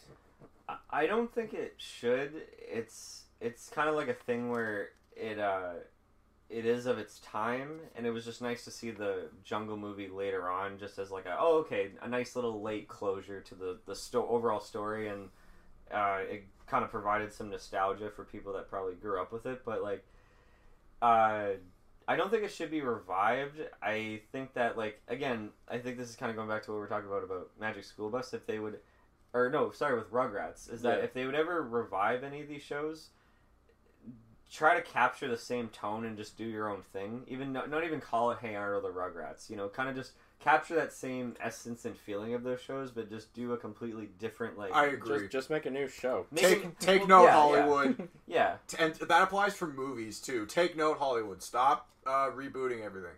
exactly. Yeah, but then they'll just call it a rip off. But absolutely, does it hold up? it does hold up. It's it, it gets heavy in certain places. The comedy is not so over the top. It's not as wacky. It's a again very restrained, very very reserved and patient and mature show, and it's and here's another thing I'll no, point out about all the shows that we watched lately is that all these shows were always so nicely diverse. Yes, I, you took the words right out of my mouth. And Yeah. the, a show, the shows were Lyle and I are going to talk about it, and I guess you. Uh, the shows we're going to continue to talk about have that diversity. Like, there's d- characters from different uh, ethnicities, different racial backgrounds. Magic School Bus, like all the kids are from diverse. I think Yeah. like only two of the kids are white. And you learn too, like especially No, through three Hey kids are Arnold. you- white, sorry. for- through Hey Miss Arnold, Frizzle. Yeah, Hey Arnold, you learn through like through that show just about different cult like different cultures and Yeah. the way like they like they practice and all that. So you got it's kind of also like educational in that respect too. yeah. You know, like it's and also just to end it off, like it has a very very bizarre opening intro if you really think about it for a second. Like, do you, I don't know, uh, you might remember it a little bit more. Yeah, I, I always got like a West Side Story vibe from the opening. West Side Story, yeah, yeah, but there's also like the if you really point it out, it's just like the boys would hang out. Angelica's trying, or I keep saying Helga! Angelica, Helga, Motherfucker, I'm it's sorry. Helga. I'm sorry, Helga's trying to get his attention by saying, "Hey Arnold, Arnold, Arnold, Arnold," just and then all he does, football head. all he does is just let her pass at the end. It's It just like kinda- like, oh, we led to that. Yeah, but I don't know. It introduces all the the gang. Yeah, Yeah, but there's can- so there's so many characters I can't even get into it. So but I can tell that it holds up because you talk about it, Cody, with such reverence and Yeah. high, high esteem. I want to watch it, it- now. Like, I wasn't. I, into- have the first season. Oh, cool. honestly like it, it's I don't know because it's I, I just grown so much more of an appreciation with it as you grow up you get different perspectives you start to look back like Yeah. not not with just the nostalgia goggles more of just like ah the show is really trying to tell us something and there's like I'm not annoyed while watching it No, and not that I say I'll be annoyed if I watch like Rugrats or something like that but I'll go this is clearly for kids mm-hmm. but there's some stuff for adults that just happen to be in Hey Arnold as well. So, yeah, Yeah. yeah. That's my that's my show. So. Okay. that's my show, and I'm sticking to it. Cool. oh, and let's end it off with like a little uh, thumb thing. The thing that Arnold and Gerald. Well, do, I don't know if I should touch Wow, your wow. hands. Wow, but okay. wow, They're, they're not. yeah, their We had handshake. Just wash them. Their handshake was like a almost a hat, like a weird thumb war looking thing, but there, there was always the sound effect of like a wow, wow. I don't remember that. That's so That's weird. adorable. That happened a lot. Thumb wrestling, Okay. a thing that is outlawed in 2020. Oh God. Well, Alright. take take note, kids, when you go back to school uh, in a, in a in a week or so, for depending on where you are geographically. So, m- the next show I'm going to talk about uh, is a show that I don't think you guys know was solely Canadian. Uh, it was a collaboration. It was a co-production between France and Canada, and we've we talked about some shows that were original ideas, and some shows are based off books. This show was based off of a video game. Now, in the late '80s and early '90s, it occurred to show uh, movie makers and showrunners that video games, mainly Nintendo games and Sega games, were reviving the gaming industry. And uh, several giant Nintendo titles in the late 80s got turned into shows. They weren't great shows, but they were shows nonetheless. There was the Super Mario Brothers Super Show and Oh, the God. and the god awful Legend of Zelda show, which I don't want. Excuse me, princess. God, I wanted to Fuck. punch that. That's the only link. thing I know is that. That's meme. the only thing I know. Well, that got turned, and then of course there were the Philips CDI games where they d- oh had similar Jesus animation. fucking Christ! is written that only Link can. Insert, You killed me. you, must, Good. you must die. And we're going off topic. So, lots of so then there was there was there was Mario, Zelda, Sonic the Hedgehog, and then in Well, 19- Sonic the Hedgehog, Hedgehogs had some pretty good shows. Yeah, no, Sonic the Hedgehog had like three TV shows over the years, um, and but the show I want to talk about today is a show that I like. Again, like I said, I don't even think you guys will remember that this was a Canadian production, but it was. It was CGI, and just an honorable mention before I get into it. Uh, Reboot was a It show was in- about a video game. yeah, but it wasn't based off a video game. Reboot was the first com- CGI animated TV show, and it was Canadian by a Vancouver animation studio, and Yeah, it deb- Rainmaker. Yeah. and it debuted a year before Toy Story. So, Hmm. Pixar, the Americans with Pixar got the first ever CGI animated film, but Canada got the first animated CGI ever TV show, and that was Reboot. The similar style animation was used to bring to us Donkey Kong Country. Now, Donkey Kong Country, how do you make a show off of a video game? And Donkey Kong Country on the Super Nintendo was one of the most popular titles uh, known to us gamers back then because the Super Nintendo was our child, and the N64 was our childhood back then.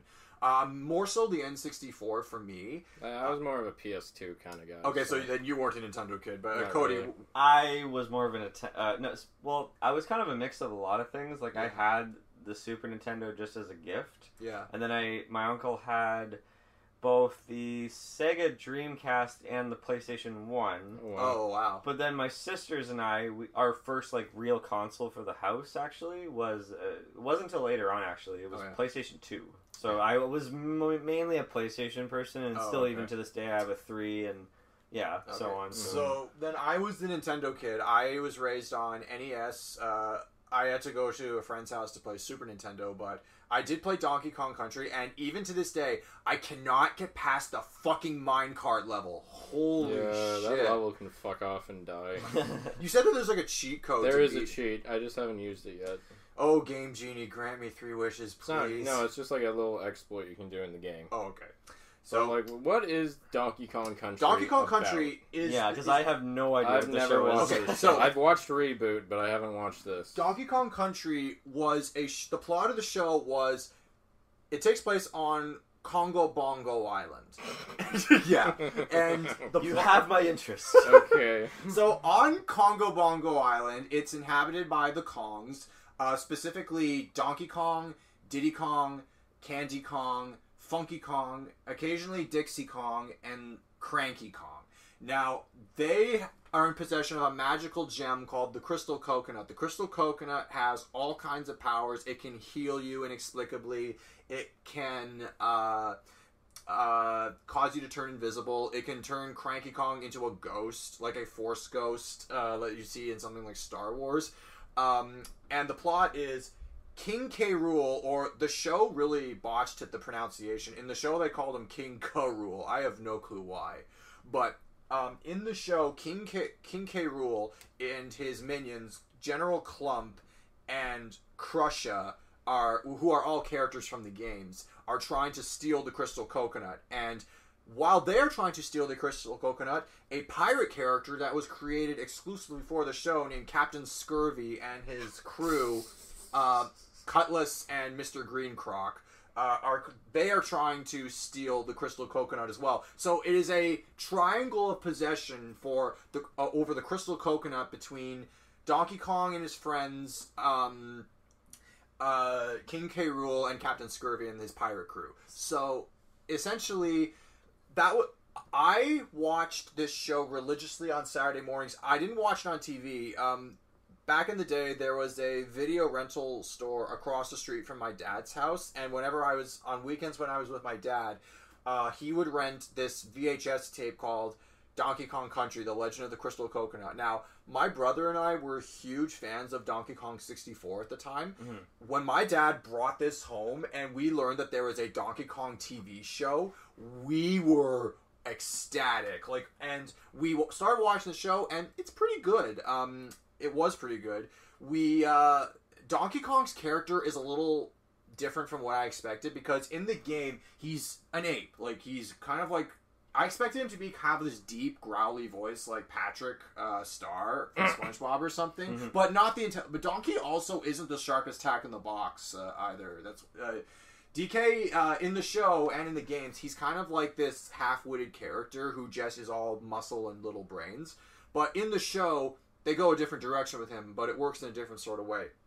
He's a super. He's a sorry, I can't talk either, Cody. Um, he's a because you said you couldn't talk either. I can't talk either. And we are on a podcast. Yeah. We can't talk. So, we're in the he, uh, perfect. What are we doing with our fucking lives? so, anyways, Donkey Kong in the show Donkey Kong Country is he's got the personality of a surfer dude, and I guess that's what they were going for because I guess the Teenage Mutant Ninja Turtles really made that a trend. Like they made surfer dudes and skate skateboarder dudes cool. So Donkey Kong is a little off character from how he is in the games, but it still works because he's still like you know not very smart. He still makes a lot of mistakes, but the show does have lessons. They're not like deep lessons, but um, they take the source material uh, from the game and actually turn it into something that's actually kind of passable. You have characters that have something that the bad guys want. The bad guys try to get it, Mm. and the good guys have to fight them off. That's basically how a video game is. Now, and that's how the show was. Now, the show had its like really hard laughs. And I wa- the VHS tape that I watched had only four episodes, but I watched um, another episode, the the holiday special, uh, after. And the holiday special is a very is actually very heartfelt. The holiday episode is basically where all the characters go home for the holidays, and uh, except General Klump because King K. Rool goes home for the holidays, and uh, so General Klump is all lonely because he doesn't ha- he doesn't know who his family is. It's actually quite sad. Um, he decides to steal the crystal coconut over the holidays while King K. Rool is away, so that when he comes back from the holidays, he'll a- General Klump will be able to impress his master. And that's another thing. General Klump is constant is like the kiss ass to King K. Rool. He's always trying to suck up to him. He always wants to be like in King K. Rool's good books because every time like the evil plan goes wrong, General Klump gets blamed for it, and Krusha is like really stupid, uh, like he is in the games. Uh, and um, yeah, so basic. So and they also have like a, a the claptrap make an appearance every once in a while. Um, I honestly only, like I said, I only saw five episodes, but um, my favorite one I feel was the one that actually played out the last season because this show was only two seasons long. It was called The Legend of the Crystal Coconut, and the plot of this episode is. By the way, there's a. I'm kind of jumping all over the place with this, but Just like Donkey Kong. yeah, no kidding, literally. so, um, in the episode, there is a spiritual entity on Kongo Bongo called Inka Dinka Doo. it's just as bonkers in a way. I'm way. picturing you just like like the way you're describing it. Is that like what the pitch meeting was like to make this Oh, show? God. Well- describe everything. Uh, pretty much. Mm. Well, it's like how do you take a game and turn it into sh- a show? Well, I was gonna ask you that. Like when you were just describing all this, it kind of sounded like all these premises, all these premises can work as a level in a video game. That's exactly what it was. you know, like so. It's almost like does it? This kind of ties into the question. Does Yeah, it but- does it hold up? But Well, does uh, does it aspects of it hold up to where it's worthy enough I'll tell to you- be a game? I'll tell you this after uh, I finish talking about my favorite. What, what, what came first before we uh, go on? Uh, did this come before Donkey Kong 64? Yes, it did. Donkey Kong 64 came before 19 came in 1999 at Christmas 1999. So this was predominantly based on like the Donkey Kong trilogy. yeah, the NES, the Oh, Super okay. Nintendo, Donkey the Kong Super Nintendo. Country games. The Alright, Super that makes Nintendo sense. trilogy. That makes sense. So Yeah, your favorite episode, yeah. my favorite episode is where uh, they Donkey Kong goes to the spiritual like artifact of the island. He's basically a tiki like native head. They they it's like a combination between Native Americans and the Polynesians, and he's called Inka Dinka Doo. He apparently prophesized that Donkey Kong would be the future ruler of Kongo Bongo Island once uh, he comes of age or whatever. That's kind of a, a plot in the show that never really amounts to anything. Donkey Kong is slated to be like the the, the king of this island, and he's a complete King Kong. uh, yeah. Yeah, and Cranky Kong is the is the grouchy mentor. He's probably my best character. Like you guys were talking about um, Grandpa Pickles in the show. Yeah. Um, Cranky Kong is exactly how he is in the games. When are you two knuckleheads gonna get out of here and let me get some sleep? What um, is it with older characters just being the funniest things in the world? Uh, it- it- it's the OK Boomer like uh, phenomenon, and the whole the OK Boomer concept. They're past their time, and they're just there to mentor the younger generation. And Cranky is the best. Even in the games, like they write Cranky to be this really funny character. So he, the the the Inka Dinka Doo tells Donkey Kong in the Legend of the Crystal Coconut episode. To know everything about the crystal coconut, you must give up everything. And guess how Donkey Kong or DK interprets this? He interprets to know everything, you have to give up everything, as I have to give the crystal coconut away. So he gives the crystal coconut to King K. Rool and his minions, and then as soon as King K. Rool is contemplating how he's going to destroy the world with it, um, Krusha says, But General, Donkey Kong just gave us the coconut. And then King K. Rool thinks, they just gave it to us. Uh, this isn't a victory. This is a this is a scam. I want you to return the crystal coconut right away. So, uh, and then Captain Scurvy comes into the episode and he says, um, "I am here to claim me birthright, the crystal coconut, in the name of me great great grandpappy." And he, the whole episode, he has a toothache where he says, "I've come to claim me birthright, the crystal coconut." And I pity thy landlubber shark mate that tries to stop me. And then he he also swears an oath because he has a toothache where um he's he Go says figure, a guy named Captain Scurvy having a toothache. yeah. So basically, he has a toothache, and uh, Don, and then so he says, "On my honor, I swear on the great, great pirate oath to grant any favor to the scum-sucking scallywag who can relieve me of this painful toothache." And the plot of the episode is Donkey Kong inadvertently uh, knocks out his tooth in a fight, and uh, uh, Scurvy acquires the crystal coconut successfully in this triangle of possession, and Donkey, and then Cranky says, "Not so fast! According to your great, great pirate oath, you owe Donkey Kong a favor." And then uh, Donkey Kong, and then uh, Scurvy's like, "Name your booty, Donkey Kong," and then uh, Donkey Kong's like, "Oh, so I was looking for the." New no- Monkey Bar catalog. I want a new. You knucklehead asked for the coconut, and uh, so then th- they get the coconut back, and that's the episode. Also, for some, Round of applause. Wow.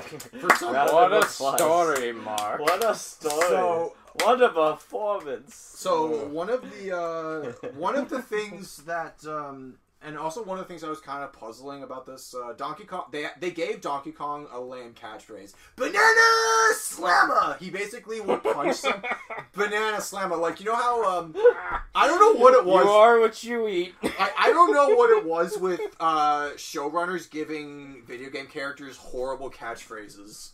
I don't know because Mario in the Super Mario Brothers Super Show had called everyone paisanos or and Don and Sonic always asked for chili dogs and Link had well, it's not a catchphrase. It's just a character trait. yeah, but and Link had whatever the fuck that was in the Legend of Zelda show. So you kind of already said that it only lasted two seasons. Yeah, it it ran from '97 till 2000, and I guess they took a year off because the animation. Well, the yeah, I, second I can't. I can't imagine the animation process was an easy one. It back wa- then. no, and but they they churned out quite a bit of content. Uh, So it so did the show span like another game or a movie or? Uh, actually, right when the second season came out, Donkey Kong 64 would have just been made, but by the time the season premiered, they wouldn't. They would have had to have animated it by then. So Donkey, it only ties into the Donkey Kong Country trilogy on NES on Super Nintendo. So uh, there's not too much more to say about this. Like I only saw like the five episodes, um, but the other premises were there was a practical joke episode where Cranky tricks Donkey Kong and Diddy Kong into uh, going to a forbidden forest and fighting a monster that doesn't exist. Uh, there's an episode where DK loses his memory. Okay. And so, yeah, there's not much more to say. It's Does it- basically it- hypothetical levels from a video game turned into Yeah. stories. Should it be revived in any way? No, I don't. it, it should just. It was. It was a cute little memory. I enjoy revisiting it once in a while. Um, but no, don't revive it. If anything, take the capitalize off the Sonic the Hedgehog success and make a Donkey Kong movie. I think it could work. Well, is, is Donkey Kong like that popular anymore? Like the, Uh, the last game I'm came not out. sure. The last Yeah. game I remember came out on the Wii or something. I'm not. I don't really uh, pay attention to Donkey Kong. I feel like it could be done. It would be absolutely bonkers because the games were bonkers too, like the Rareware games. well, even the arcade game was pretty insane. Like, yeah, and I throwing barrels. I disagree that Mortal Kombat and the Sega Genesis is the best video game ever. I think Donkey Kong is the best, the best, video, best video, best video game. Sucks or something? You suck. Any Billy, Billy Madison, Madison. Billy Madison fans get that? oh yeah, you I know actually- You suck. yeah. But anyway, so uh, Does it hold up? I mean, I mean, I'm sure the Lyle and I, animation- Lyle and I didn't really have much to say to contribute to that because Yeah, we 'cause had I, never I, I seen don't it. think I ever saw. I saw like a clip and I thought it was like horribly dated. But I, the animation just- does e- not age well at all. Even just hearing this, I'm like, I don't even know if this does hold up. I'm sure the video games have more, like, yeah, you know, the wait, video games have more of an appeal than the show does. maybe it Yeah. shouldn't have been picked up in the first place. Well, like I, like I said, Evan, we hate to say it, but maybe this thing should never have existed. I mean, I or gotta- maybe a game, get a game out of it instead Well, of adapting it, because me- certain mediums they kind of cross Yeah. sometimes. You know, like when one thing should have stayed either a video game or should have stayed a movie or it should be a show or a miniseries. Like, yeah, But what I was, what I didn't know was that it was like a Canadian, like predominantly Canadian production. Hmm. So that's it was a collaboration between with the French. But it, it, it, I was amazed when I heard that. So it took Canada of all the countries to make a Donkey Kong show. yeah. So that's all. uh, You didn't ask me if this got turned into a movie. God no. Oh, I I, mean, think, I think I did. I think hypo- it said was it a movie or a game. Hypo- it was a game, but uh, it was never rebooted. The show ended after a couple seasons, and uh, now you're kind. you guys, with your like lack of interest, are kind of like, making me rethink this. But I had fun with it. I got a couple laughs I out of I it. mean, that, that, that's all that matters. we just didn't have we just didn't have much just, to contribute I've to it. never that's all. watched the fucking Yeah. show, so Well, I one of the things- say. I didn't even I- play. I didn't even play that much Donkey Kong growing up to even to begin. So with. then, like, Yeah. I guess uh, my ability to interest you didn't really like. I, I, I think I might just skip out on the whole Donkey Kong show. Fair enough. at least I uh, learned something about it though. Yeah. Well, you know it exists now. Yeah. Yeah. One thing I forgot to mention before we move on, uh, there were songs in the show. I know, Lyle, you're not particularly a music inclined guy when it comes to having songs or musical numbers in shows, but the songs. I songs. Say, I'm pretty musically inclined. Uh, I thought you were being sarcastic. No, I no, thought so I just, too. I just know Lyle doesn't particularly care for I, musicals. I don't just- like musicals. That is true. But I will say this: the Yeah. song, the, every episode of the show had two songs, and the songs were awesome. I will say that. like The as songs were- awesome as the DK rap from an N64. Uh, pr- that song is great too, man. Don't shit on that. No, I said like as awesome as the DK. I I, wasn't being sarcastic. Je- I would say just as awesome, uh, or maybe a little better. So Mm. Yeah. I play as, were- I play as Waluigi when I play Mario Kart or Mario Party. That's kind of like my go-to guy. okay, that's Donkey Kong Country. Moving on. Okay. Uh, oh, well, my next choice is a little bit more like um, Cody's, like with Hey Arnold, and your your next one coming up is very similar, where it's it's a nice, grounded show about kids going along uh, Ah, with yes. their day. And my next pick is Disney's Recess. yeah. What okay, an- What a great show. What an we go. excellent show. This is a damn good show. One thing, so the show follows a cast, a group of uh, six kids. We got uh, T.J. Detweiler, who's like the the leader of the pack, and he uh, guides them along and tells them if there's like a situation with the at, at play during recess, he's the first one to you know be proactive and do something about it. Yeah. And you know, like all '90s kids, he has a backwards ass baseball cap. Yeah, and then the next one is uh, Vince, who's the, the the jock. He likes the sports, and um, then there's uh, Spinelli, who's like the tomboy. Ashley. Sp- yeah. no, Spinelli. she is not like one of those Ashleys. Oh. S- Spinelli Ashley is her full name. Let's get let's give some Spinelli, context. Ashley Spinelli. Can we give some context for who the Ashleys were? well, We'll after get to that. how about I go through the main Yeah, sure. cast, and then um, there's Gretchen, who's like the science whiz. Uh, Mikey, who's the uh, the overweight kid who has you know a few other qualities. He has an operatic voice. He's a, he has a heart of gold. and He's he so is, the, he is the sweetest kid Do you'll you know ever see. who is his singing? His singing voice was actually Robert Goulet. Robert Goulet. That's hilarious. Yeah.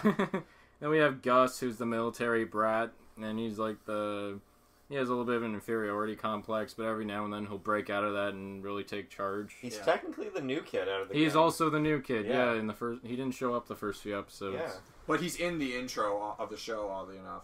Yeah, Oh yeah, that's yeah, that's funny. He is in the intro. yeah. So the first couple episodes, kids would be like, uh, "Who's this little Who's, shrimp?" who's the kid nigga? getting gum over his face and tripping over, Yeah. knocking the ba- the basket of balls? Yeah. yeah, and there's some other supporting characters that I like, and like the their is it their teacher or was it just like like who is uh Miss Finster? Miss Finster is the lunch supervisor. She's like the hall monitor. Uh, Yeah, that could- I get. Yeah, she never really taught a class. She wasn't like Miss Grotke. yeah, who Miss. was a Oh, I straight-up love teacher, Miss but- Grotke. But Miss Finster seemed like yeah, like the monitor, the the the, the recess kind of like she's that keeping things in line. She's a stereotypical mean teacher Yeah. that all the kids don't want to be around. And oh, I had a not, handful of those growing up. In- Yeah, when me I was in elementary, four. when I was in elementary school, I swear to God, we had when I was in third grade. I swear to God, we had a lunch monitor who was exactly like Miss Finster. Yeah, I had, Yeah, a, I had a grade four teacher who thankfully wasn't my grade four teacher, but because like my school would split up cl- classes, and like uh, she was like an environmentalist. She was very loud, and like a lot of people loved her, but I was so thankful because because I don't like people who yell a lot. And one time she took me aside, like Lyle, count down these fingers, and she put I put down the pinky. What happens if you take three away from four? So I was like, eh. I took down the pinky, took down the ring, and because I didn't see a lot of people my age do this, I tried to take down the index finger. and she's like, Uh. "What are you doing? What are your kids gonna say when they say that I flipped off a, a kid your age?" And I'm Oh, like, wow. I had no idea what she was talking about. Can, I I think she was playing a practical joke on you, man. I don't know. She was pretty loud. I can see her like I can see I can totally see that happening with like TJ and uh, Miss Finster's voice. TJ, come over here. What happens if you have three fingers and take away two? All right, know what happens when you take away another two. TJ, my goodness, what's Principal Prickly gonna say when Oh you yeah, hear and about then that? we Principal then we talk about Principal Prickly, who's like every principal ever, doesn't like any misbehaving kids, and uh yeah, he, I I love Prickly. Like it, Yeah. it isn't well actually I, I love like, Prickly too. I didn't like him in the show. But it was only until like the movie came out, Yeah. and we'll get into that. Oh yeah. There's some other kids like Randall, who's like the Randall the Ween, squealer, Randall yeah. Weems, yeah, he's the teacher's pet who always wants to be on good terms with the teachers. And King will- Bob. King Bob, who's King like the Bob. oldest kid in the in the playground. Who's, He's like uh in he's like a sixth or fifth grader. he's six. I He's a just- sixth grader. I mean, same with Hey Arnold is that this whole show has like a civilization. Yeah. yeah, just- there's like this this hierarchy inside Yeah. of the. It's so it- funny. It, it, touches on so many different things. yeah. yeah. Yeah, and then yeah, yeah, we'll talk about the Ashleys. It's just like a group of girls who all have the same name. They have their own clubhouse. Yeah. They have a is- clubhouse. On the outside, it's a pile of tires, and you go inside, and it's like this glamorous pink, amazing looking hideout. well, have you guys have you guys ever seen Heather's? Yes. Yeah, Heather's. It's a lot like the Ashleys. Oh my God, There's that's like right. three of the four girls are named Heather, That's and they all wear like they're all colored And they have a catchphrase Coordinated. too. Scandalous. Uh, oh. oh, and then let's not forget the fucking kindergartners, Oh, who are a bunch the- of savages. The Savages. Rugrats rip-offs. The Rugrats rip-offs. Oh, I the love how their- Rugrats I weren't love that how their bad. teacher always has like a neck brace around her Oh, neck. Oh, it's Yeah. true. Kindergartners are nightmare. Yeah. now, Um, this is a show definitely that I can remember like full length episodes, like Yeah, King this- Gus. King, Oh, yeah. Gus becomes king and he, he like falls into his he just basically becomes like, goes from like being a humble little king not knowing what to do Yeah. to becoming like com- a complete dictator. it's such a great great Uh, episode. I love the episode where um, there's like this collectible fad that goes through the school, and TJ missed out on it.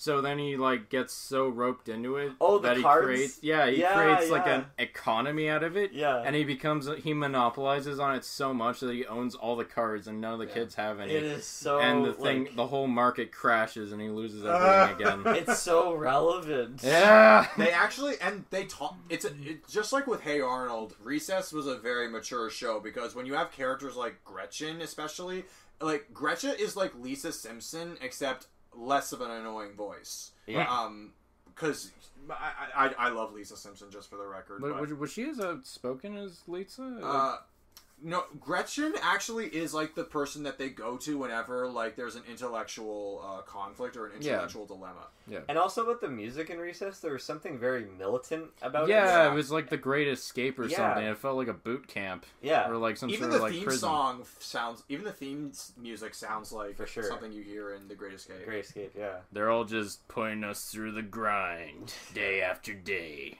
being being spoon fed information and barely having any time to play. I remember. Okay, so this this it's another show that falls into like two different categories. One being just a hilarious episode, and then one being like, oh, that was kind of sweet. So one hilarious episode I remember of Recess is when uh, Gretchen had like that little device that would like predict what how tall they're gonna be in the future.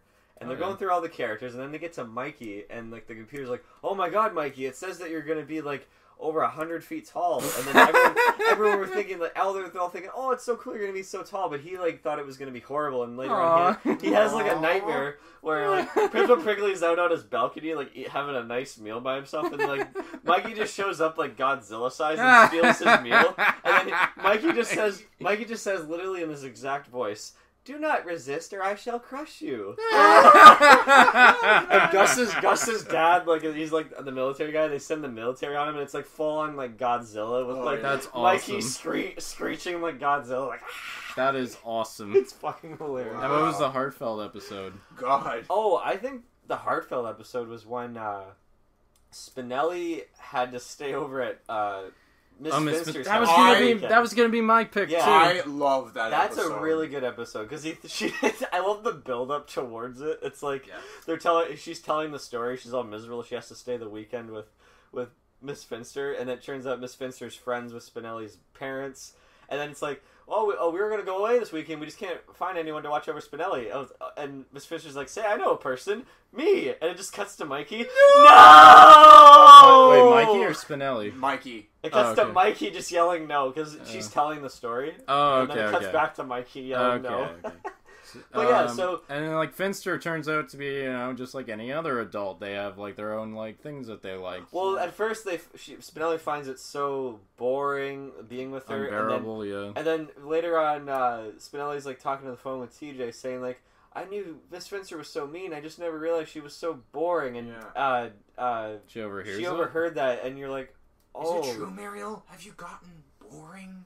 Yeah, That's really Muriel sad. Muriel Finster, yeah." and then name, they yeah. and then to, to make it to make it up uh, short, they actually uh, she wins Spinelli over by having a luau, and then Yeah. the kids are like spying on her house to, to make sure oh, that was the isn't. funniest part. They're like, "Oh my god, who knows what kind of torture that Miss Finster's doing to Spinelli?" And they then look at is in a hula outfit. and then they just go, "Guys, let's just never talk about this ever again." And Oh they walk And then when they go back to school, like she says, ah, batting practice, miniature golf tourney, chili dogs in the park, a Sunday I'll never forget. I'm like, why couldn't we have seen that like in the episode? That would have been so great. Well, it was interesting that they were like, "Well, we had a really great weekend. Now it's kind of going back to normal. Like, I have to be the grouchy old teacher. You have to be the student." But then, like that happens, and then they kind of do like a wink, wink. And like, then we're still friends. Spinelli like looks back and, and Yeah. with a smile on her face. That It's was like- so sweet. yeah, like I'm trying to remember another heartfelt episode. I, I know one where it's like Mikey takes a kindergartner under his wing and he's trying to civilize him. Was Oh, that yeah. the Pee Wee Pals episode? I don't remember. Oh, I think it was because each of them had to take in a kindergartner. Tubby. Oh. I was trying to remember his name. Tubby. Yeah. What what was he gonna eat or Oh, something? no, Tubby, don't eat the candy wrapper. Don't eat the candy wrapper, Tubby. no. No, Tubby will listen to Big Kid. Uh, Yeah, I remember that. Because like I think like Mikey kind of like has a soft spot for the kindergartners because Mm-hmm. I think he remembers being like the alpha at one point. Yeah.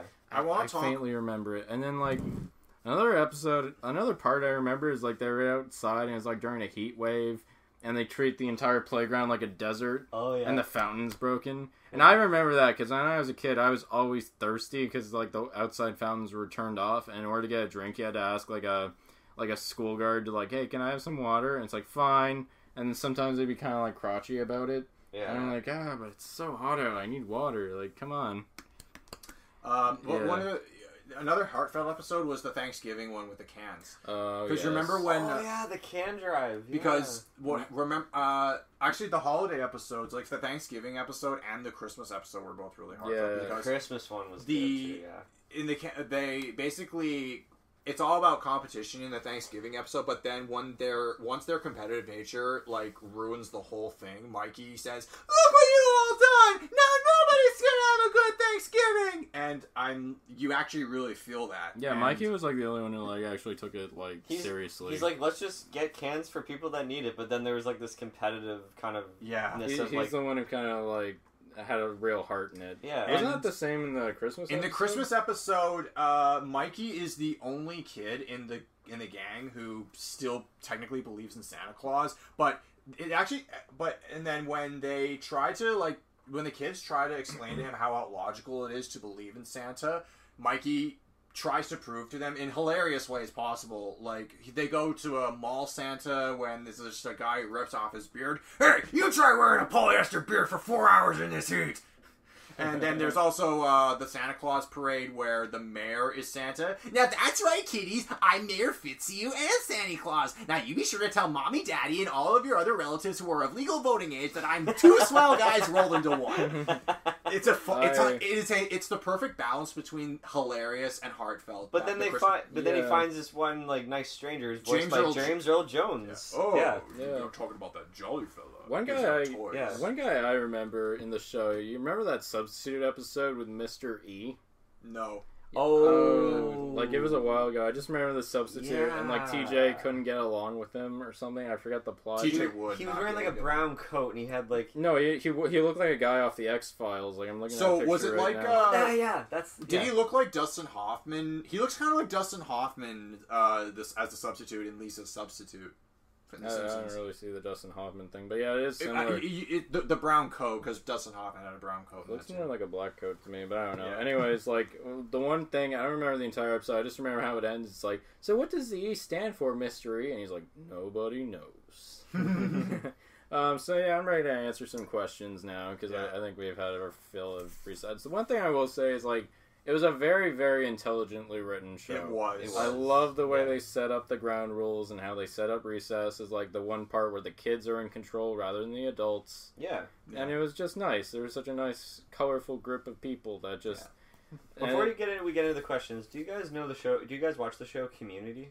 Yes, it is very Sorry, much I'm, like that. I'm living under a rock. When Yeah, it comes like Okay. Community. I remember that. I won't get into it too much, but people believe that like uh, Community kind of stole a lot from Recess in terms of the, the six the six characters kind of archetypes. Yeah, Where uh, Jeff is TJ, uh, Abed is Gus, Britta is Spinelli, uh, Miss Finster's Pierce. You know, like there's so there's so many similarities, and the irony is that like uh, Community wanted to run for six seasons in a movie, and Recess got six seasons in a movie, which is Yeah. kind of ironic. That's funny. Yeah, Um, yeah. It, it almost reminds me of Breakfast Club in a way, how each character has their own kind of niche and a, Yeah. a group they would fit into, but they still get along and respect each other Yeah. quite Yeah. well. Can I say one episode I remembered? Yeah. That Okay. makes me laugh. I'm sorry, Okay. because this does make me laugh What, what legitimately. episode? It was uh, Vince's brother episode where they were like, "Oh, Vince's brother's coming to pick us up, Chad," and then he ends up being a geek, and they just realize, "Oh my god, has he always been a geek?" Like he has the glasses, the taped glasses, and, And the Vince pocket looks up to him protectors. so much. And then Vince was in denial at the beginning, and then like he starts to think like, "Oh my god, am I going to turn into a geek?" And I think I faintly remember that episode. he yeah. fantasizes about like you know being out at night when the moon is full. And then he like transforms into a geek with the high waist Yeah. things, and then instead of Oh. howling at the moon, he yells "Nito," which is like what nerds yell is "Nito." Yeah, I love the catchphrases that TJ would always say. Like he'd always say, "Oh, that womps," That. Yeah. or like if he likes something, he's like tender. Did you notice this happened a lot where everyone had like this huge argument, and then someone would either whistle and then be like stopping the argument, or they yell "Quiet." Yeah, that happened a lot. yeah. So Okay, yeah, Let's yes. go into the Yeah, question. yeah. So, uh, well, I kind of said it. Is it still running? No, it's not running Six anymore. Seasons. is not. Yeah, it But is on Disney it Plus. had a great run, and yeah, you can watch the entire thing on Disney Plus now. How long? It was like 1997 to 2001. That's that's not a bad run actually for a TV show. Uh, was it adapted into a movie? It There was. It was the best thing ever. Yep. Recess school's out.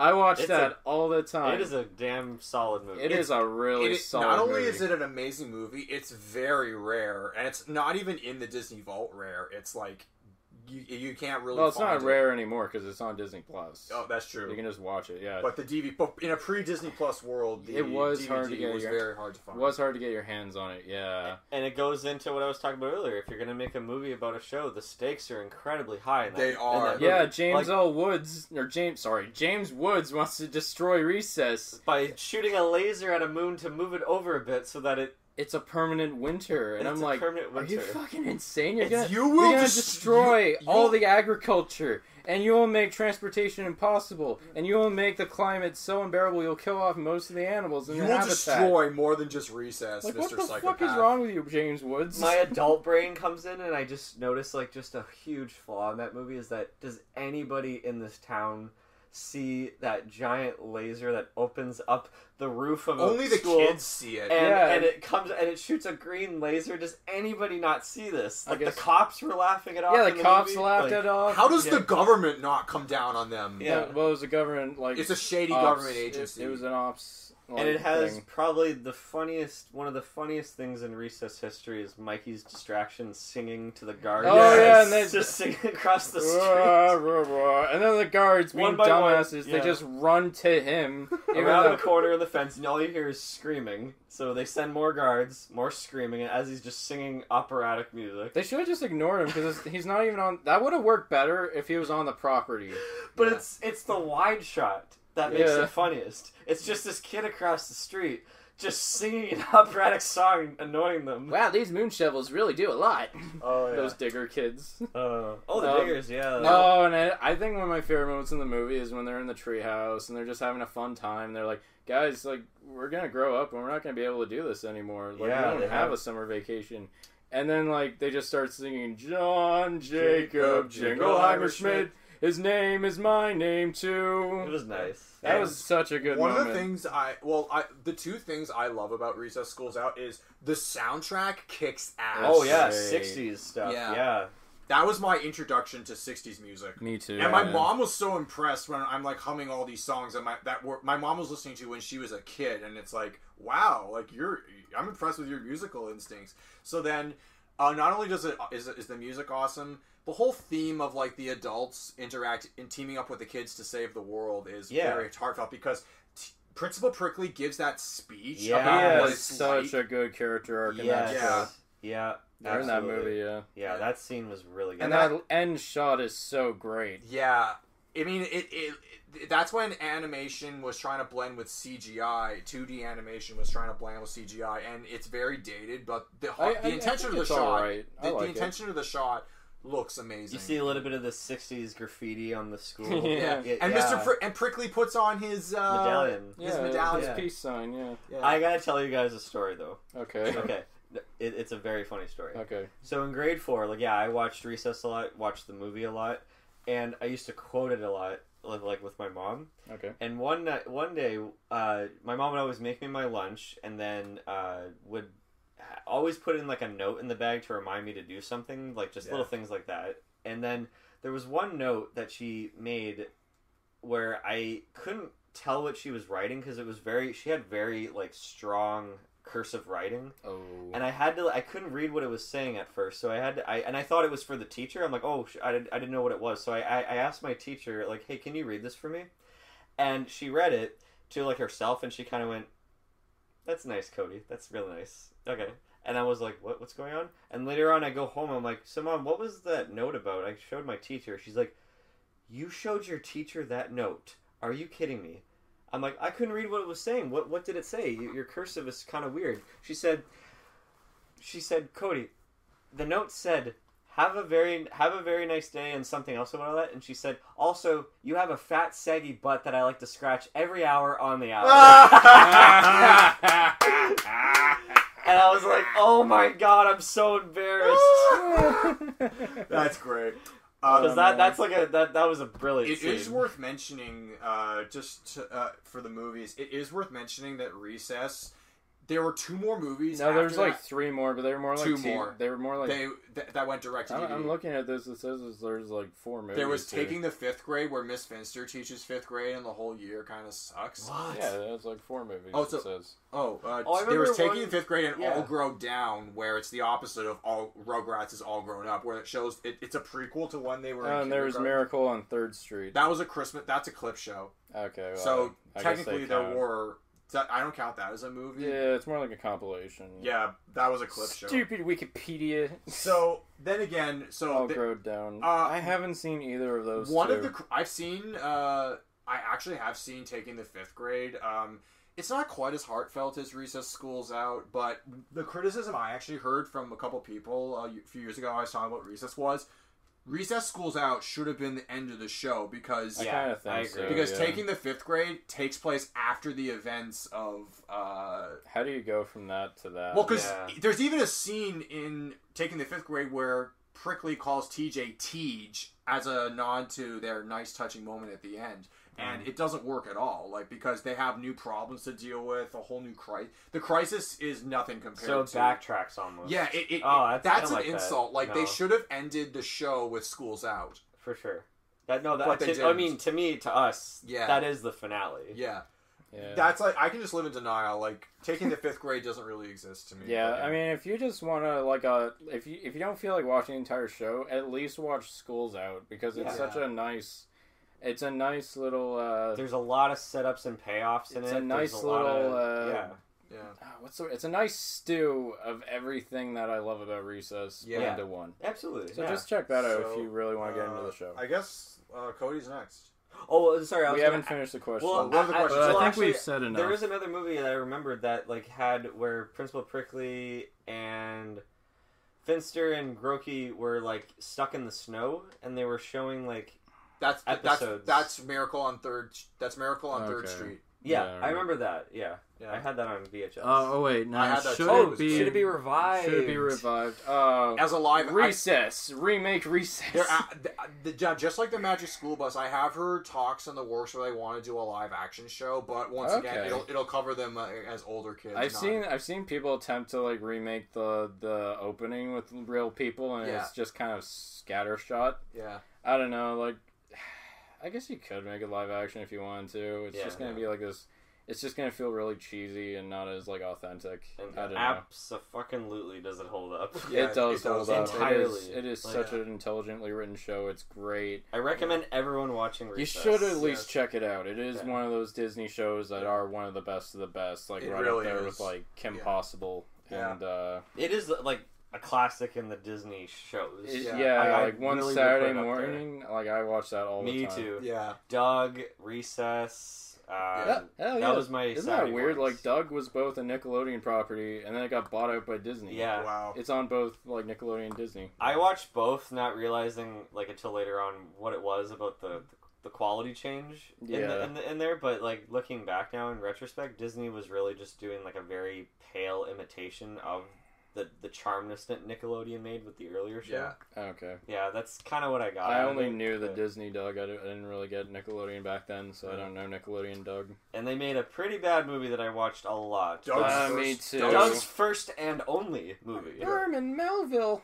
Wow. They find a monster in the lake. Yeah. And it's just so it's such a thin plot. Yeah. It doesn't make any sense sometimes. hmm Uh, yeah. Yeah, like uh, Roger as a robot that Yeah. follows him around. yeah.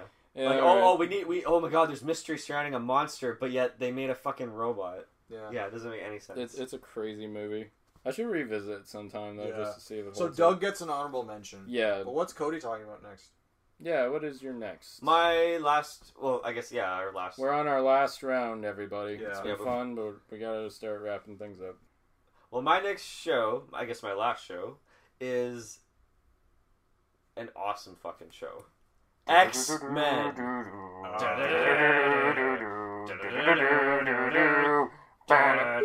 Now this was pre the uh, Bryan Singer X Men movies. Yeah, Yeah. yeah. Yeah. So- Pre Bryan Singer. Oh god. Let's not bring him up. Yeah. Yes, we'll bring up his movies, not him personally. Yeah. The But, art, uh, not the artist. Yeah, exactly. Okay, so like the '90s show. Now, I did not watch this show a lot, to be honest. I was more like X Men Evolution, Yeah. but like X Men, the show I know has a, like a huge amount of following. Well, the, Yeah, I, let's I can't. it. Well, I can't really talk about the show without bringing up the first movie in 2000 because I thought the movie looked awesome. And funny enough, uh, I told this story to you guys, but just for the podcast, I'll say this. So Okay. there's a there's a video store back in Windsor that I used to go to a lot. My mom actually worked there before I was born. Nice. Called Top Gun Video. Yes. And when I was seven years old, I remember going to the, that video store with my mom, and uh, I was like, I want something new and cool that's like sci-fi, right? oh yeah. So at the time, uh, that was 2000. I had three movies in my hand. I had X Men, Okay. Titan AE, Oh yeah. Okay. and Battlefield Earth. Oh Ugh. fuck off. I went with. I, We're not, can we not talk about Battlefield Earth No. ever again? no, no, but I uh, I had to choose only two, right? And I chose both X Men and Titan AE. Thank God. you dodged a bullet. I dodged there. a bullet, yeah. not knowing what it was at the time. But yeah, I watched X Men and I fell in love with the movie. That I, when I found out that it was a show, what my mom did a lot actually was uh, it premiered on Teletoon like around 10 30 11 at night right so that was late for me even for That like school late. days yeah so my mom would actually record the tapes for me on like this videotape Oh, that's nice. and in the morning, I would just either watch it right before going to school or like wait till I got- come home or whatever. But Friday nights, I'd be the one recording it because it's you know not a, it's a it's a weekend. it's a so- weekend. yeah. Yeah. So I had like a night. good six hours worth of tape on this, and I also had the movie in there as well. So it'd be like one episode. I remembered it was one episode, and then the movie, and then the rest is like five hours worth of just episodes, and in between that is like sometimes we occasionally forget to like not record the commercials, so you get Mm. tons of like nostalgic commercials Oh, from the '90s, great. and like so like coming up on Teletoon, you know this show and all that. It was kind of cool. If I I don't even know if I have that tape anymore, Man, but like that that is so '90s. Like just like taking a v like a video cassette and recording television. Yeah. television. but Yeah. my favorite like okay i don't i because i didn't watch the show in its entirety i just watched a very good chunk of it but Okay. what stuck with, with me with the with like this whole show is just the the themes of prejudice that it introduced me a lot is Yeah. like a, as a kid and like just the, like politics and like there's a left and right like there's two conflicting ideologies There between pro, there's pro mutant and there's anti mutant. Yeah. Well, that's always been the case with X Men. That's the Yeah. core behind X Men that I was the whole brought up to, like at such an early age of, I, and I never read the comics too. Isn't it? Isn't it kind neither. of weird how people love the Avengers? They love Spider Man. They even like the Hulk, but they really don't like mutants. Yeah, Isn't that kind of bizarre? Well, they, they kind of delved into that concept in Captain America: Civil War in the MCU, where they had to like, you know, the superheroes are dangerous. We got to control them because yeah, they're causing too much collateral damage. Yeah. yeah. I, I guess like and also like Spider Man has some hate with like J. Jonah Jameson, and sometimes he doesn't always he isn't always able to save the day. Well, J. Jonah Jameson is like the Alex Jones of the world, where like it's like, Spider Man's a criminal. He's Let's a public go- menace. Let's get back to X Men. Yeah. But uh, this show, yeah, like it introduced me to like themes back then and just about politics. But on just the surface, the icing on the cake is just the awesome mutant action and the the how every character is so well defined in the Yeah, show. I Like think that's- everybody is so I think that's the thing that I think X Men works better as a television sh- television show than a movie series. To be Yeah. honest, it's Fox did what they can. Like I uh, just to go into this very briefly. yeah, I found the Fox uh, X Men movies so interesting. The the highs and lows It that they have gone through in twenty miss. years. It's Very hit high and lows. miss. Like MCU is like a good, consistent like string of good, yeah, Yeah. and sometimes some greats and all that. But like Yeah. it's just it's just has a consistent sort of like line it when is, yeah. literally it's like beep, beep, beep, beep, beep, beep, like just like flatline spike flatline spike in the Fox. let's universe. redo it. It's just new so weird. timeline. I appreciate them taking a lot of like elements from the comic books and shows and making it their own thing, but like yeah, that's a, that's another topic. though. Yeah, for sure. But, But I, I think with a show, the you show have itself- a better chance of Yeah. like delving into every character. Yeah. Everyone has a moment to shine. It's not just the Wolverine show or Yeah. the Charles and Charles and uh, Eric show. Yeah. Like my favorite portions of the show, and I'm sure a lot of people will agree with me on this. It, it's the Phoenix Saga. Mm-hmm. Absolutely, And ironically, that got turned into a movie last year. twice. Yeah, it's been done twice and terribly, I might add. Yes, you can't you can't do it in one movie. I've said that from the very beginning. Mm. Yeah. Anytime I see them trying to attempt it and they fail, I just want to quote Doctor Evil when I just go up to Fox and say, "Fox, you just don't get it, do you? You don't. like, you can't make that into a movie.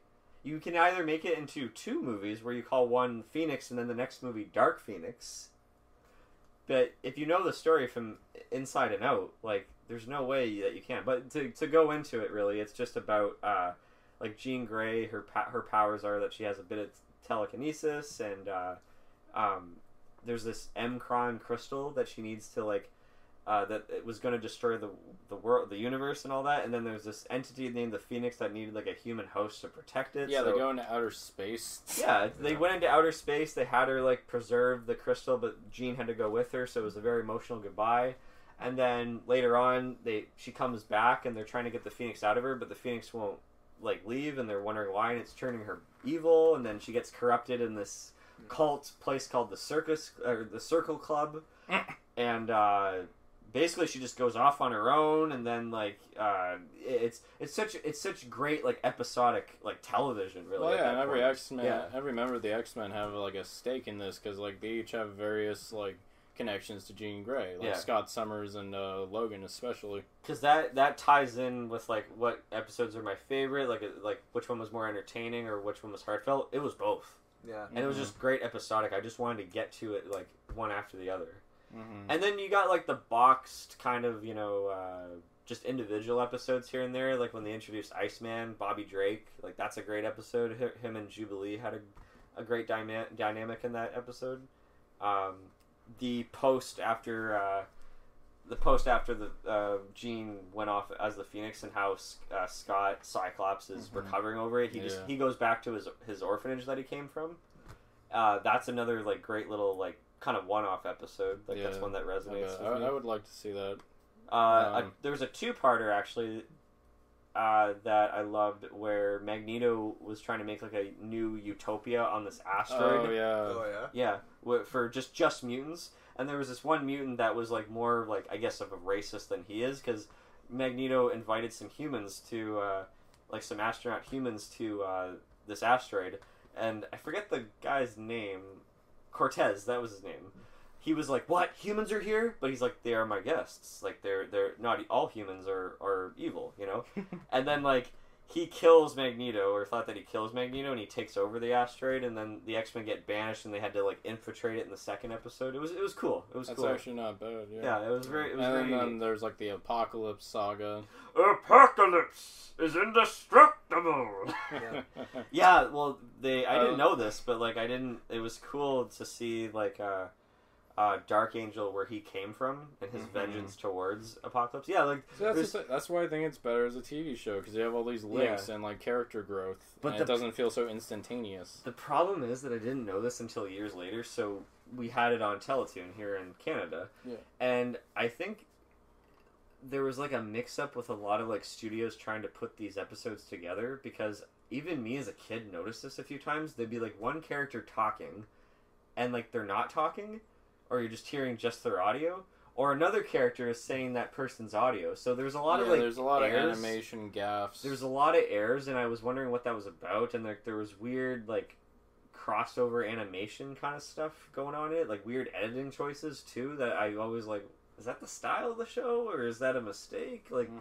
and I didn't find out till years later. There was just a lot of studio like interference of them trying to get as much episodes out as possible. That a lot of animators and uh, studio recorders were just trying to like, I guess for lack of a better word, half-ass the project just to get it out on Mhm. time. But Well, then yeah, later on, like it was. animation. But then later on, the states got a better preserved kind of like uh, resurrect res. Nah, what's the word?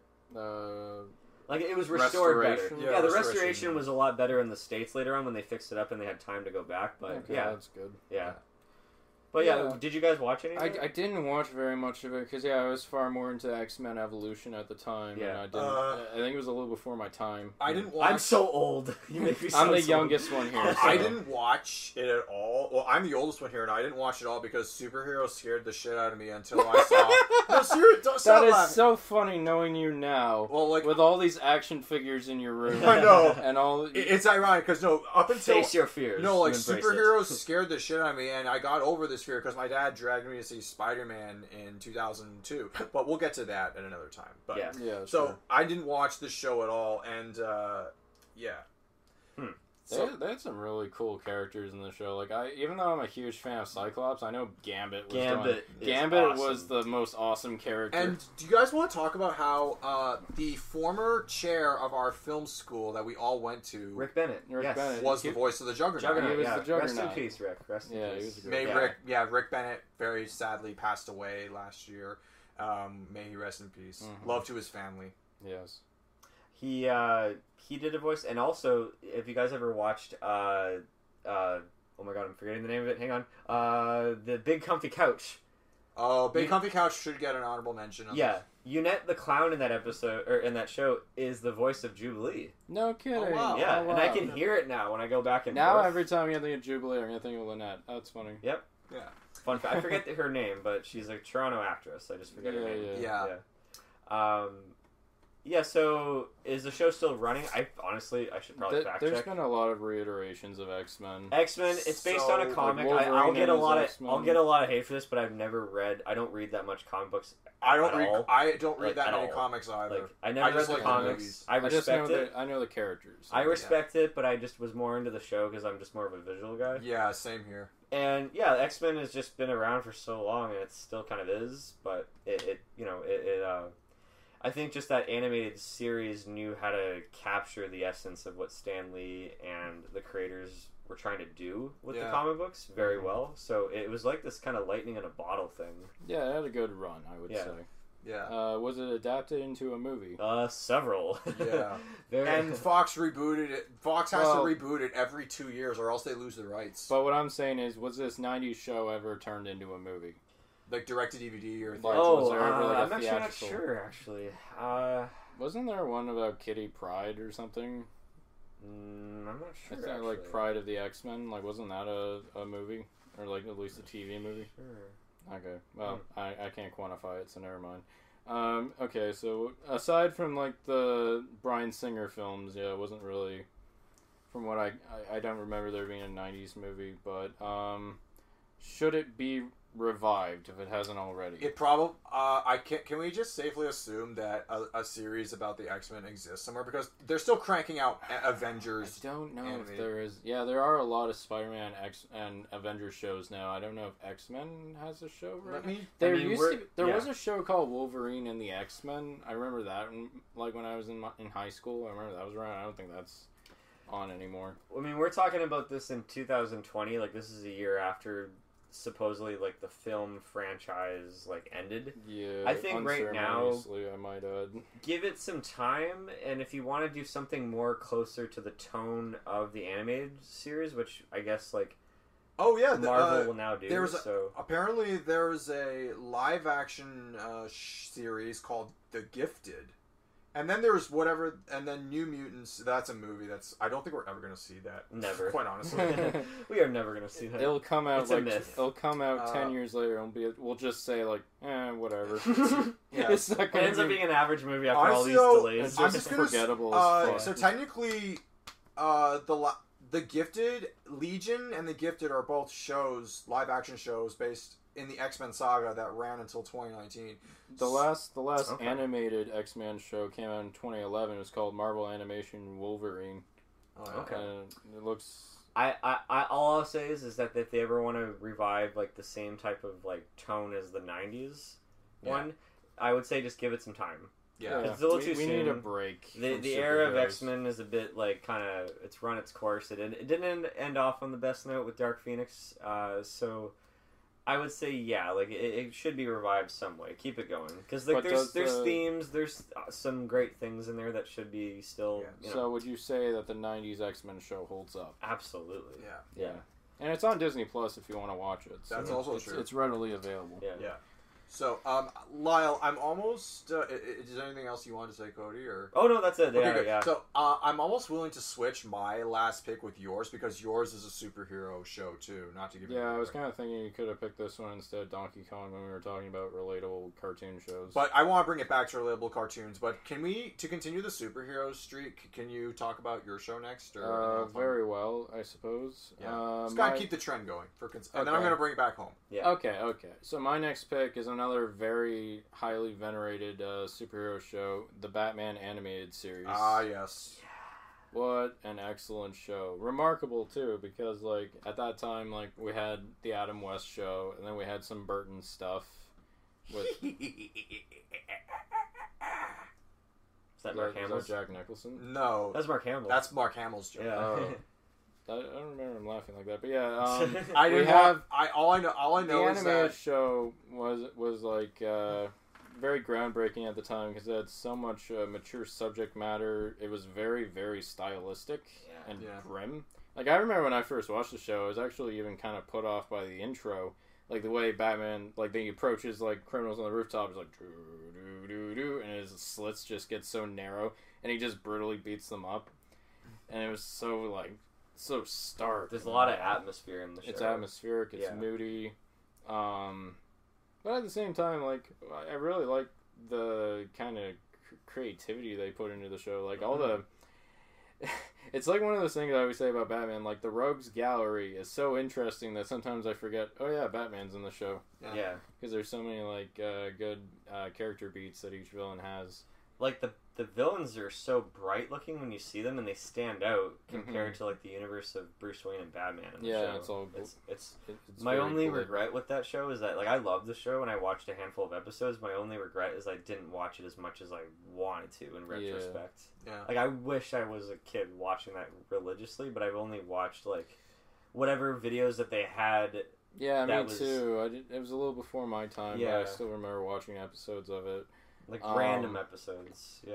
Yeah, like I remember one. It was uh, it was the Riddler. It was the it was the Edward Nygma kind of backstory on how he gets fired and then he kidnaps his boss and puts him inside of this maze. And he has Batman and Robin go through like this maze to try to move forward. He has they have to figure out these little riddles to get to the center of the maze where the boss is being held captive. It was funny because when you first started, he got fired and then he took his boss. I thought you were talking about the plot of Batman Forever. well, I mean, that Yeah. I I watched that movie and then I saw that episode and I thought the episode was way better. uh, yeah, But I do. I'm a defender of Batman. and Ro- uh, Batman Forever. I was about to say Batman and Robin. I'm a defend- I, I like Batman Forever too. Um, uh, it's been a long time since I've seen it. I, I didn't really enjoy it that much when I was younger. rest in peace, Joel Schumacher. Mhm. oh yeah. yeah. And there was another episode of it where, uh, or maybe I'm thinking of the movie because they they did a crossover movie with uh, Batman and, Um, and Superman. yeah, Yeah, and it was Batman the Joker. Superman movie. Yeah, which When Lex is Luthor and Joker teamed up. which is a far better film than anything Zack Snyder can get his hands on of a Oh, crossover. man. I'm sorry, but it's true. No one can, Can you deny imagine? it. Can you imagine Jared Leto and Jesse Eisenberg teaming up Oh, to gosh. fight Ben Affleck and Henry Oh, Cavill? God. well, then you'd have Deathstroke there Oh. too, and uh, yeah, and then But Wonder Kevin- Woman. Kevin Conroy has like Oh, we gotta talk about the voice cast. It's- perfect voice for Batman Bruce. It took me a while to get adjusted, but yeah, now anytime I think of Batman's voice, I immediately think of Kevin Conroy. There's only Kevin Conroy. Yeah, Like he's done it in the video games. He's done it in. he was in the Arkham games. Arkham- he was yeah. in, yeah, yeah. so with Mark Hamill. Yeah, Mark Hamill. I did not realize it was Mark Hamill until I was like in grade nine, and I was like, "Whoa, Luke Skywalker's the Joker! Yeah, Holy yeah. shit!" pretty crazy. and, And of he's course, so good in it. Uh, given the themes the show touches on, it was absolutely perfect back in 2016 or 2016 going into 2017 when he went on. Uh, I think it was uh, Stephen Colbert's show, and he read Trump tweets in the Joker's voice. Happy New Year to all, especially my many enemies. Who I can't remember exactly what the tweet was, but you get the Yeah. idea. yeah, yeah. That's one thing I like about Mark Hamill. Like, unlike a lot of modern Jokers that are like so grim and psychologically damaged, Mark Hamill's was like probably the most comic accurate Joker we've seen because he was both funny and completely insidious. Yeah. Yeah. and he could pull off a lot of schemes that would like get people killed if Batman doesn't intervene. well, I remember one line he said that always makes me. I always go back to it. It was the one. It was like something with to do with fish, and Harley Quinn's allergic to fish. Oh, But it was something like I don't remember the plot, but I just remember Joker is like winding up a fishing pole, and he's like, "I'm going to make you look like a grilled cheese sandwich." like he says off-color what's stuff like what's that. really interesting, and it's worth mentioning that Harley Quinn was not a Harley char- Quinn was a new character. Yeah, Harley Quinn was Yeah. She created got- for the show. she got was never in the, invented for the show. she was never in the comics, but she became such a uh, popular character that she eventually got uh, her live action adaptation and the most obnoxious couple costume for the Halloween of 2016. Yeah, I everyone swear always to God. always kind of romanticizes her relationship with Joker, but even in her first debut, like uh, Mad Love, which is an episode I always remember from the show, is so goddamn sad. It shows Harley Quinn like trying to like be romantic with Joker, and Joker's just always abusive to her, doesn't pay attention to her. Yeah. And she, in order to get his affection, she actually manages to capture Batman, and then she's like, "No, Joker will love me," and Batman just breaks down laughing at her. And he's he's like you fool. You know you should know better than to, to fall in love with joker. And he like and then she gets even madder. And then like joker comes in and sees that she's captured batman and he's angry at her because it's his job to capture batman and she, he literally smashes her through a window and she lands on the ground of this really tall building and it's super sad and the saddest thing is when they all get arrested at the end, like Harley's like thinking herself in her like psychiatrist voice, like before she becomes Harley Quinn, because it's her origin story, and like she's like, "I'm never gonna fall for Mr. J again. I'm over him." And then like she finds flowers given to him to her by uh, Mr. J, and she starts smiling. She's like, "Oh, isn't he the greatest?" like that's just Yeah. so sick. like I, I like it's clear to me that the show definitely derived its style and atmosphere from Tim Burton. Like it kind of Yeah. carried that There's, over there's because definitely like a lot of gothic material in that show. Yeah. because Danny Elfman does like the theme of the show and Oh wow. yeah, like it, it, it clearly came from Tim Burton's kind of Yeah, like isn't it imagination. just the same theme as the the first Batman movie? No, there's a very there's a bit of a variation. Like okay, eighty nine Batman has like dun dun dun. dun, dun, dun and the cartoon's like, yeah, yeah.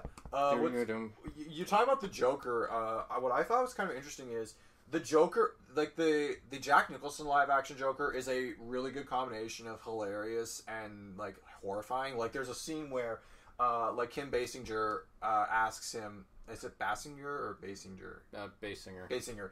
Kim Basinger asks. You watch The Simpsons. Yeah. Kim Bas- Kim Basinger asks, God damn it, Ron Howard. but um, so Kim Basinger asks, um, "What do you want?" And then he smiles, "My face on the one dollar bill." Like My it, it face makes on the one it makes you laugh, but it's also like really it's also really eerie. But then you watch. Not saying I'm not in any way, sta- shape, or form saying that Heath Ledger's, Jared Leto's, well, fuck Jared Leto, um, Jared Leto's or he, or, no, uh, Heath Ledger's Joker. or Joaquin Phoenix's Joker. I'm not saying they're bad, but the edge factor with them is they're not very funny Jokers. Well, they're realistic Jokers. Yeah, Yeah. it's more like if, if you could yeah. see Joker in like modern a modern day setting, this is Yeah. how they would act. Or Yeah. Yeah. in, in Nolan's verse. I, I I do appreciate their takes as well. I do Yeah. think they're like very worthy as being called some of the best Jokers around. That's Yeah. just the one thing I appreciate Batman in general. It's just it- it's changed so much of different tones and different takes on it throughout the generations. There's a lot you but can do with them. Yeah. There's a lot you can do. But in the yeah. animated show, I, I didn't watch it very much. I didn't watch it because for reasons I mentioned earlier. But uh, Yeah, if you're afraid of superheroes, if you're afraid of superheroes, then yeah, this show would probably kind of like give you the creeps. I would. I want to could check be it out. Though. unsettling at times. I want. to I want to check this out now. honorable That's a good- mentioning is the '90s uh, Spider-Man show. Ah, That's yes. a good superhero show too. I only remember the very last few episodes of that show. That's all I, I, watched. I remember Doctor Octopus. 'cause Was I that the- Spider-Man Unlimited or No, that it come was later? No. Spider-Man: Secret Wars and the Spidey universe, where it was kind of like it kind of reminded us of, kind kind of reminded me of when I saw a- Into the There's Spider a Verse. little a bit bit. of a breath into the world Yeah. of like various dimensions. Yeah. And then he meets Stan Lee at the very last episode. Oh wow. Like he Oh, goes to our universe where he meets Stan Lee, and Stan Lee's blown away that like a real Spider-Man came in from another dimension to see him today. That's nice. It was cute. Yeah. Yeah. One one episode. I'll just mention one episode I love the most out of Batman. Um, I don't know if you know this, but I, one of my favorite Batman villains is surprisingly uh, Mister Freeze. Yeah, Because originally Mister Freeze was a very like very one note character. He just shot people with guns and he ran. He he always robbed banks. There wasn't much to him. But the animated show was the one that actually gave him the development of. He, he has a terminally ill wife that keeps cryogenically frozen. Well, Batman and Robin did that. Batman and Robin touched on it, but it was origin it originated in the animated show, Yeah. and it was uh, oh, that was such a good episode. I think it won awards for just how They- great it was. they made a movie Sub Zero. Yeah, yeah, we'll talk Yeah. about the movies later, Yeah. but like, yeah, there's yeah. The How long did it run for again? Uh, well, there were two versions of the show. There was the original run, and then there was the Batman Robin animated series, which was a little bit more, um, a little goofier in tone, I think.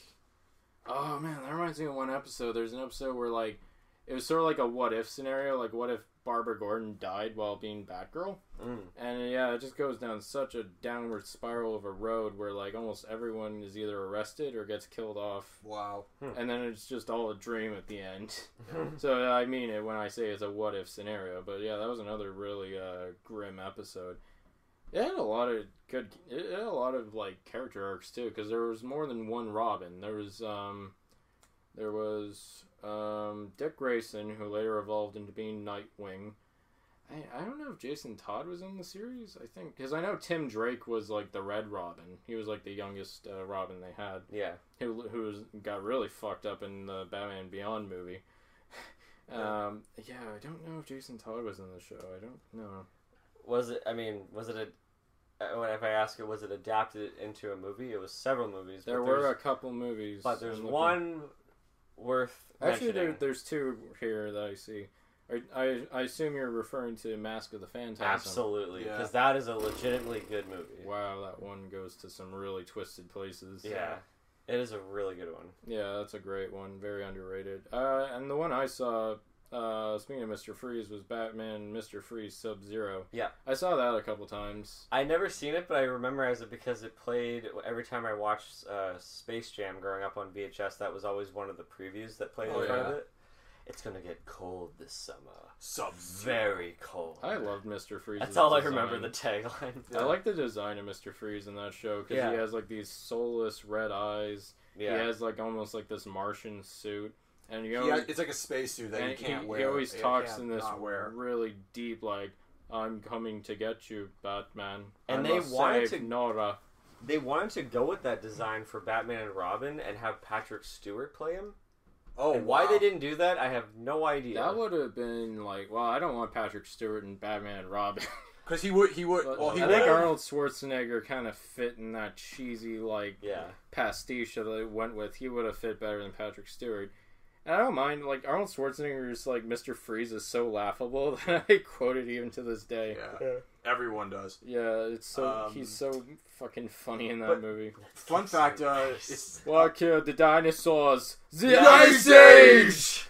um, one of it's, it's interesting to uh, uh, correct me if I'm wrong, but uh, in the '60s Batman show, uh, George Saunders, George Sanders, um, who was the voice of Shere Khan in the Jungle Book from the '60s, he uh, was Mister Freeze in the animated Bat- I- in, in the I original Batman Faintly show. remember him in that I'm show. not sure. Yeah, Yeah. I'm actually not sure about That. Yeah, but like another thing is like in the animated show for Mister Freeze, they adapted him to a T in Arkham City, and he's like one of the best parts of that game because his boss fight is so like multi-layered. Like So- he he catches on to every single thing you do when you try to fight him, and you have to keep coming up with new strategies in order to get the the upper hand. yeah. But yeah, An interesting question is that if I'd ask, should it be revived? It almost feels like that tone has been revived in film and in. Uh, like that's kind of the way we perceive Batman it now. has is, quite a legacy. Like to be honest. there's Yeah. there's no there's the known kind of like The Arkham games the take Arkham a games shitload of elements from the animated series. Like even some of the voice casts return. Yeah, But Yeah, to do it as a show again, I don't know if it's necessary because Yeah, it's yeah, it's, it- it's always so relevant in other Yeah, mediums. it'll come. It's a it's it's a it's a genius uh, concept of cross-platform storytelling. Like, Like, if yeah. it's not a, if it doesn't come back as a show, it'll come back as a game or as a movie. Yeah. it'll be yeah, or- like it, it still rings true throughout, like even like modern interpretations of Batman. So yeah, Yeah. I don't think it needs to be revived. I think just stick with just just watch that series. It, it is So it certainly holds its up. Own. It holds up. I like how that question is sometimes like the fourth question is sometimes answered in the third. He's like, I don't think it needs to be revived. It's perfectly fine on its own. Does it stand up? What did I just say? you know, like yeah. Yeah. So yeah, that's my that's my last choice is uh, the animated series. Good Please choice. check it out. Very good choice. To bring us on you. home, we've covered a lot of stuff about the relatability of growing up, and I said before that I was a TVO Kids kid, and this was my favorite show on TVO Kids. In Canada, its home was the CBC and TVO Kids in Ontario, but in America, its home was PBS. Yes. And there's just one thing I just like to say, and I say, hey, what a wonderful kind of day. If you learn to love and play. Work And and, get play. and get get along with each other. Hey, What a wonderful kind of day. hey, What a wonderful kind of day. hey, hey, DW.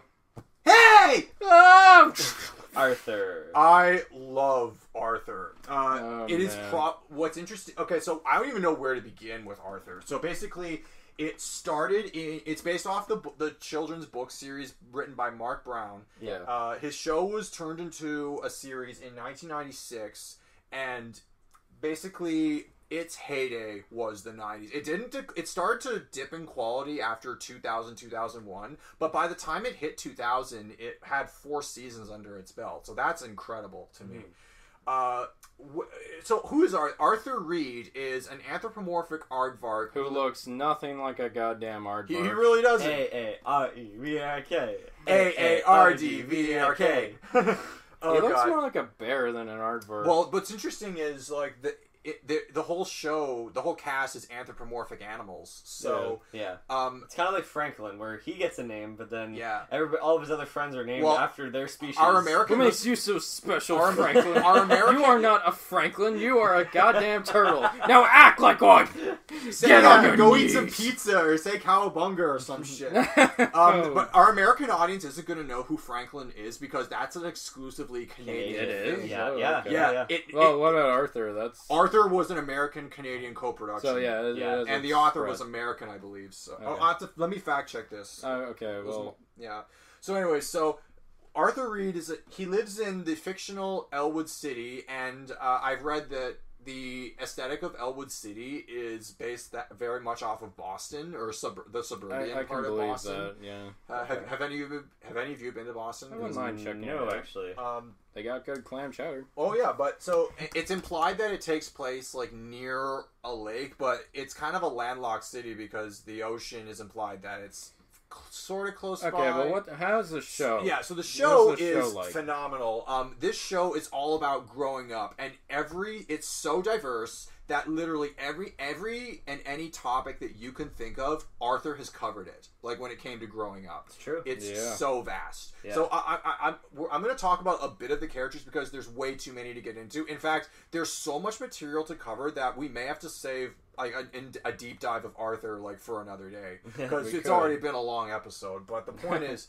um, the so.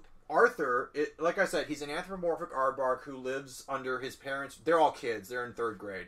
So th- he lives with his parents, uh, David and Jane. And David is a caterer and one of the most uh, peculiar and uh, influential like chefs you'll probably ever see. And he's always trying to make his damn souffle. Yeah, I didn't even know that the, that's what his parents' names were. Yeah, because Da- they're usually David and Jane. I didn't even know that. mom or dad. Yeah, Oh, no, wow. His his mother Jane is mentioned. His, his she's called Jane What, once. what, what does she do? Jane is an accountant, and Oh, wow. she runs. Uh, she, she, she they, both his parents work, and they're both like uh, usually very busy, but they're not workaholics. There's tons of episodes where And, they and like their grandma comes. Grandma on. Thora is the best. In fact, she actually kind of reminds me of my nana. Grandma Thora was just how knowledgeable she was and Yeah, how she cool reminds she me was. of my Oma too. Yeah. Yeah, And then there's Grandpa Dave who lives on a farm, and uh, so that's just the Reed family. Oh, I forgot to mention there's Baby Kate. Uh, who You, is you're adorable. also forgetting a The certain... same cry that You're- she does every time. DW fucking Reed. oh my D- god. Her her, her, her full name. Her full, oh, wait. Her full name. I, we call her. Everyone knows her as DW, but her full name is Dora Winifred, Dora Winifred. So, I don't remember any of these details. um, oh my so god. basically, it's been years since I've seen it. Oh, So, yeah. It's but been yeah. years for me too, but So, I, I remember it Um, so so that's just but DW is one of the most annoying child characters in the whole in all of animation. okay, Ultimate Deathmatch. Who would win? Angelica Pickle. Or is her last name Pickles? Pickles, yeah, yeah, she's okay, Pickles, okay, yeah. yeah, she's a Pickles. Um, Helga or DW.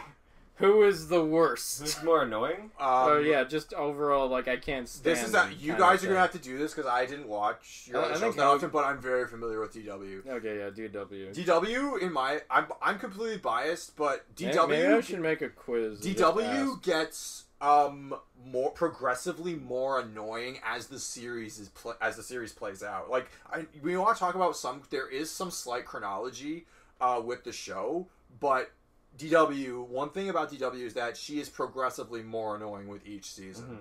Um, but uh, we could dedicate. We're gonna have to do a deeper dive into that. So, Arth- the show is predominantly about Arthur's friends and their adventures in the third grade and just in life in general. Uh, th- that's the plot of the show.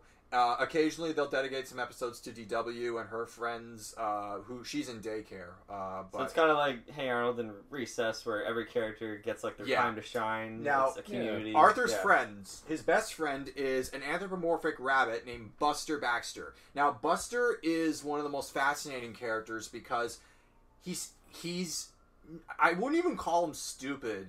Uh, he's not like the dumb friend. He's very naive, He's, very he's a little simple. He's he's simple minded, uh, but he's naive. He's naive in the most lovable way possible. He's cr- deeply creative and deeply funny. Like his, he aspires to be a, a stand up comedian, and I think he actually be really good at that. If Yeah. if they ever were to do a spin off where. Uh, the, the kids and Arthur grow up. We'll talk about that later. But if they ever do a spin off where they could grow up, Buster would probably be the stand up comedian who writes uh, conspiracy columns in his spare time because he's a deep believer in aliens and UFO culture Yeah. and uh, yeah, and he's also he's always the guy who assumes that the shady character isn't the shady a character we don't know a lot about is an alien.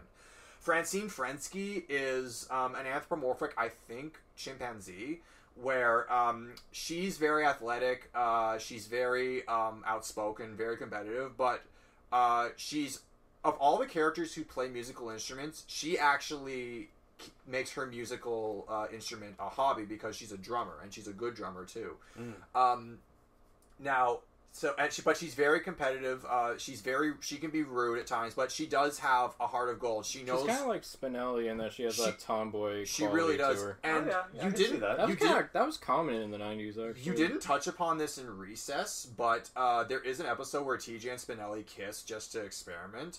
Ooh. There is an episode of Arthur, Arthur and the Square Dance, where a, a rumor gets started. Binky and Muffy think Arthur and Francine are in love with each other, and Mm. they actually try to get them to kiss, and then it, the kiss doesn't happen, but they they I, do remember- agree. I, that I did read that one Arthur book, uh, Arthur's Valentine, Yeah. where like Francine asks Arthur to give her a kiss, and he gives her like a Hershey's kiss instead, Aw. and leaves the.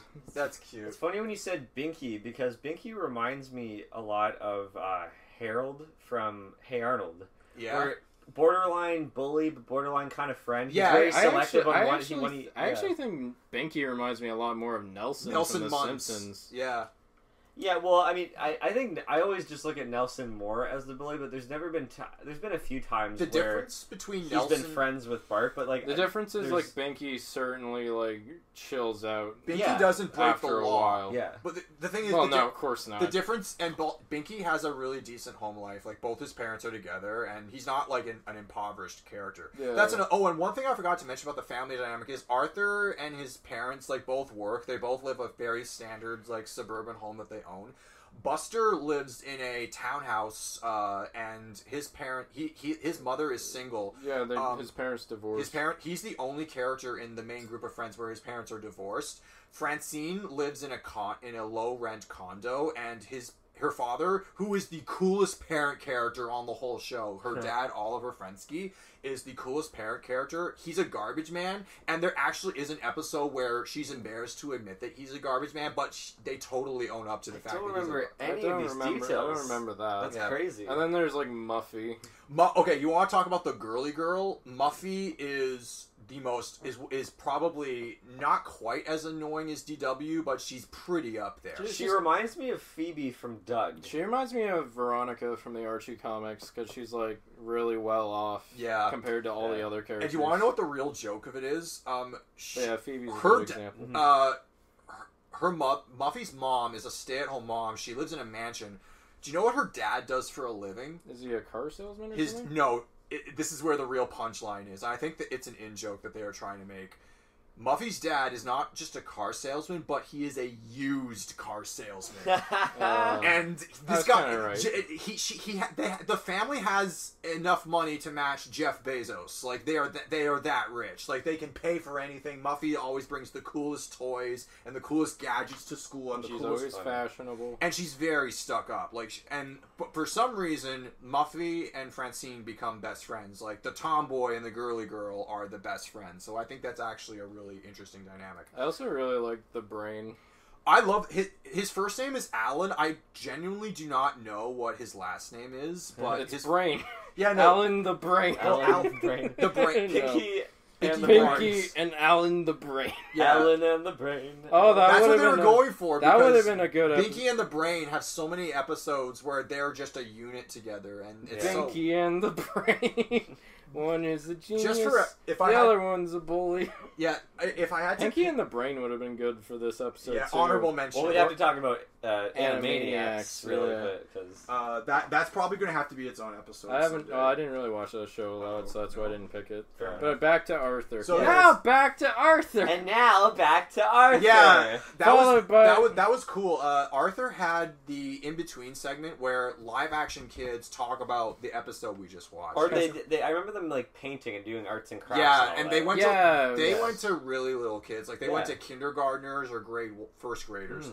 But then, um, yeah, this so and Binky Barnes is probably my favorite character. He's both the, he's the frenemy. He's a I bull- like his voice. yeah. Oh, and also there's Sue Ellen Armstrong. Uh, Oh yeah. who is she's very she's not a mean character ever she's overly nice and she's probably the most diverse because her par- she's that family who she's the new character like she's like gus from recess her parents aren't in the army her parents are just explorers and travelers and her dad has had like jobs that move him all over the world and Cody's face is so perplexed by your knowledge of No, no, Arthur. no, no, no. I just don't remember these characters actually. What were um, their names? the- uh, sue ellen armstrong She, she's, she was the mouse. Uh, was she she- a mouse? I don't think so. Uh, I- I- oh, was she like small? no that's fern Yeah, Fern. She Okay. was the fern dog. walters I She was the self-conscious one. Yeah. yeah Fer- fern is, Yeah. is the quiet one who's a Who? poet Where's that?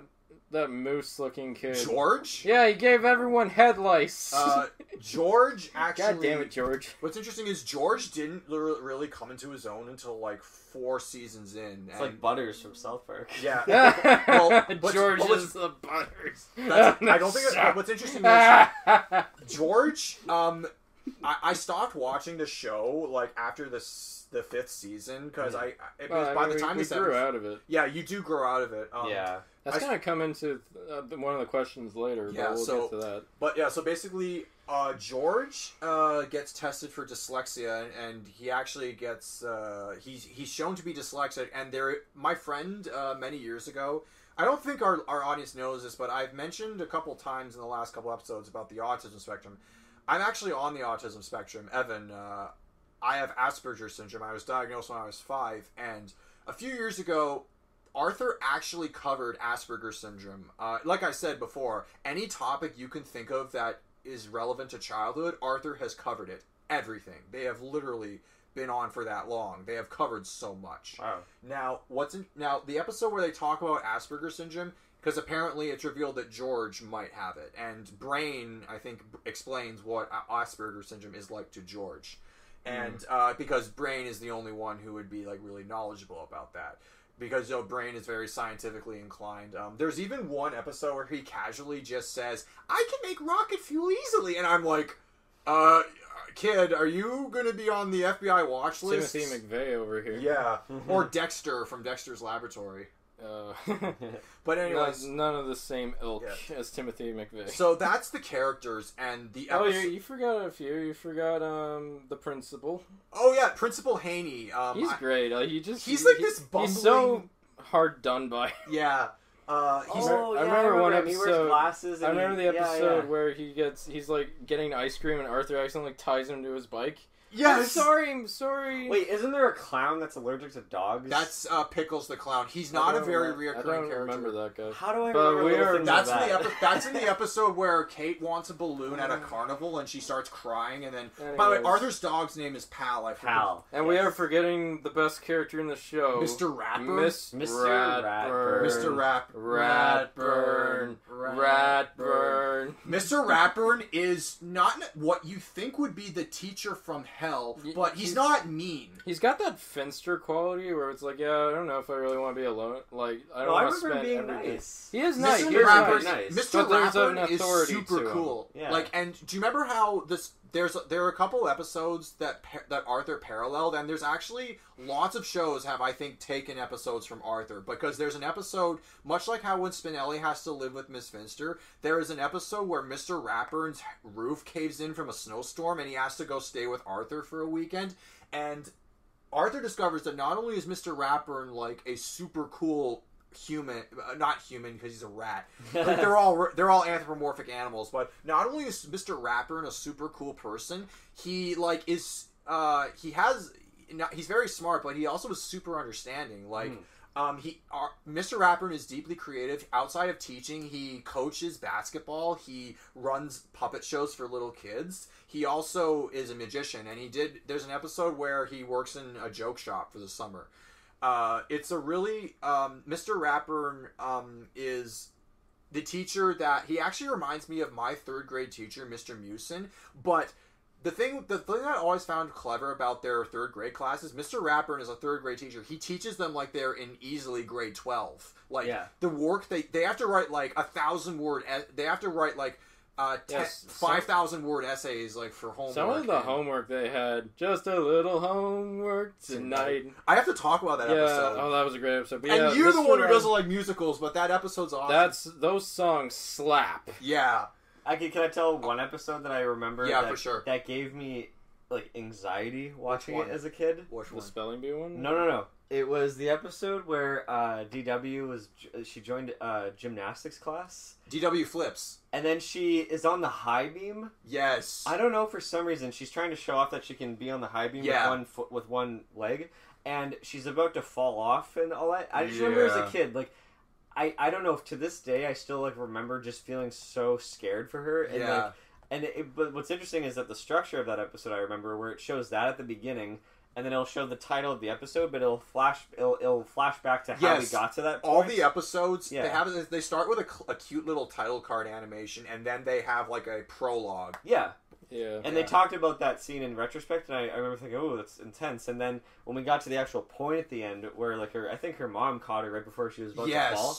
Uh, yeah, Her best friend runs in at the very last minute with the teacher and Yeah. her and DW's mom. and it just scared me. And and It also really the thing that I always remember, like I don't remember specific things about the show, but you want want to know one thing I'll always remember because it was a bit of a repetitive thing about the show Yeah. is the music. The band, the, banjo stuff, like the, Yeah. the intense stuff, like the like it gets higher. or that, or that sentimental song like.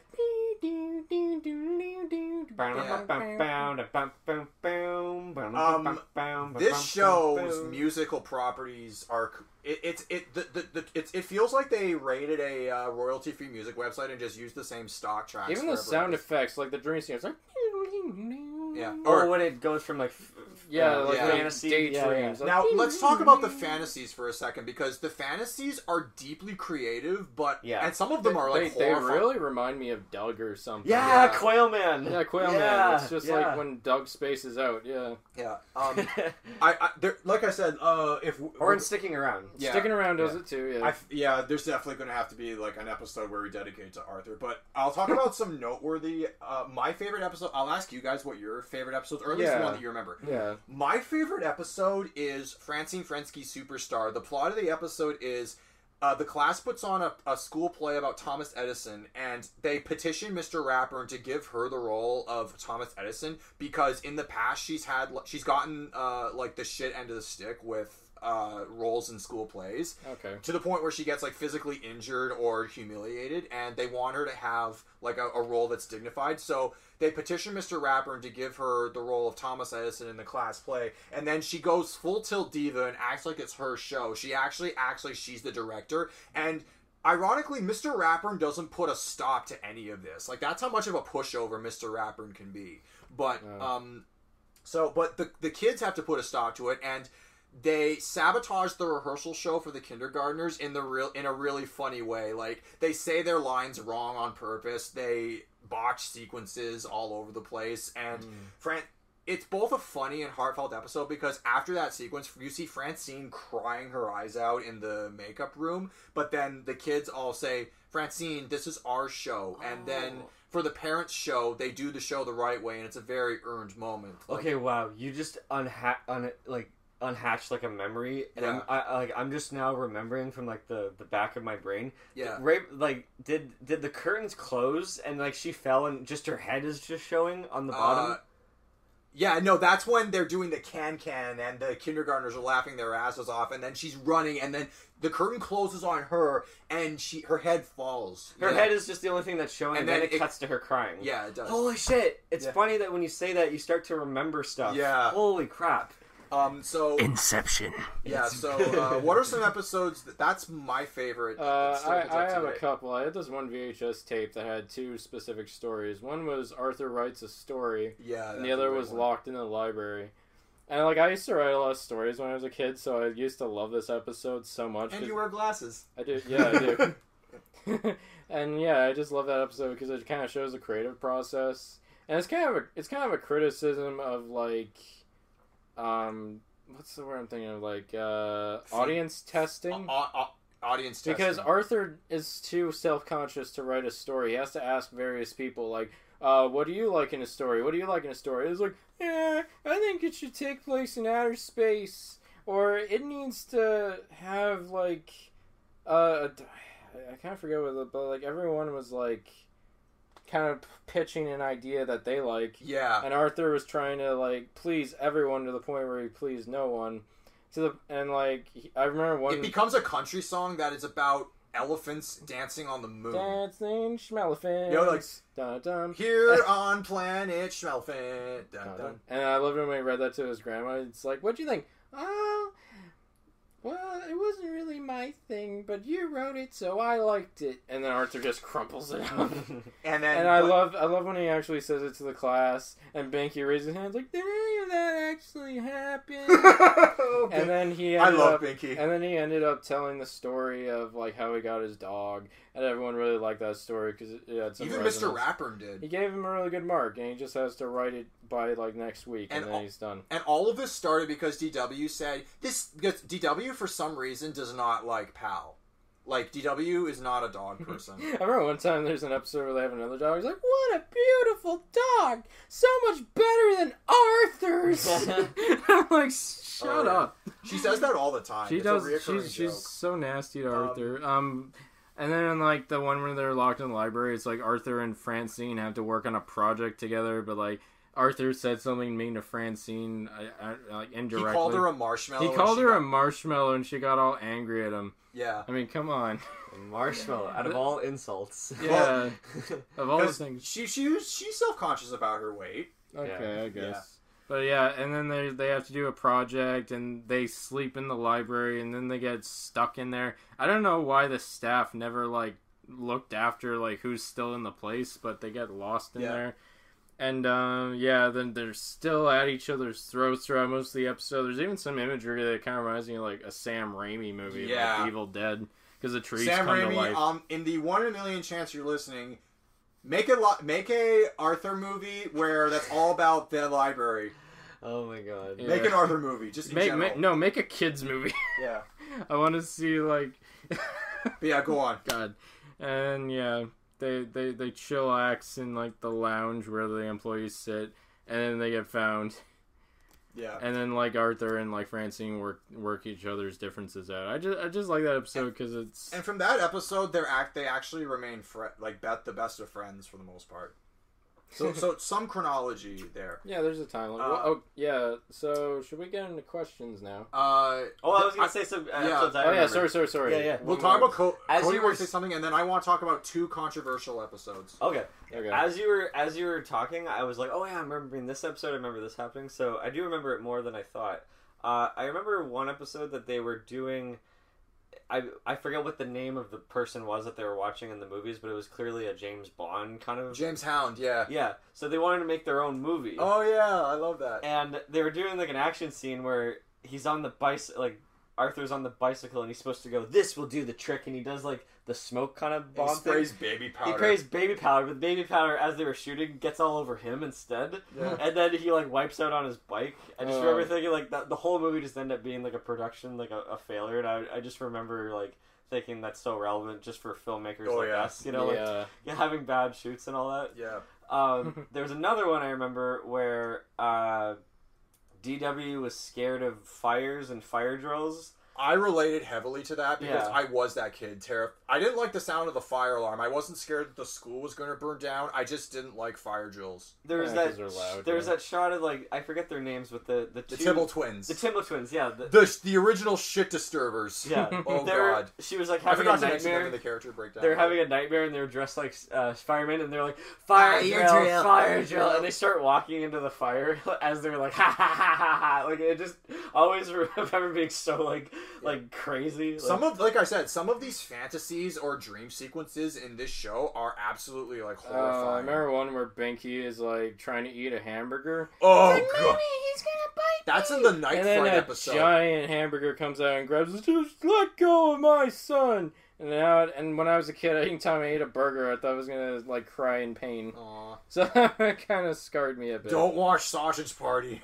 Mm, Oh, and it's not an episode; it's a scene where uh, uh, DW had like this inflatable shark. Sharky. oh yeah, the Sharky? beach episode, right? Yeah, they're watching like a movie, like it's like Jaws. Yeah. and like it cuts to their reactions, and they're like, "Oh, why'd you pick this movie?" It's like I didn't. It's it was Sharky, and it just pans over. It's Yeah. just a shark with like In the- popcorn in and the like movie theater. drink, just watching it, like just sitting there. Oh Yeah. man, we've all had toys like that. But So- my favorite episode, or I would say like not, I don't even say it's a favorite. It's just such a memorable episode because of how raw and like kind of oh shit kind of it went, and now it's kind of a meme in the in the internet days now. But Are you it's the one. about the the angry one. It's the one where Arthur makes a plane, like a model That plane. was I was going to talk about in the controversial episode. Yeah, that's a controversial episode. Yeah. And in the plane, he makes this model plane. He's all happy about it, proud about it. DW breaks it, and she's like saying a bunch of nonsense, like It's like, her oh, you rationale. built it She was so you built it spiteful. wrong, and yeah, and then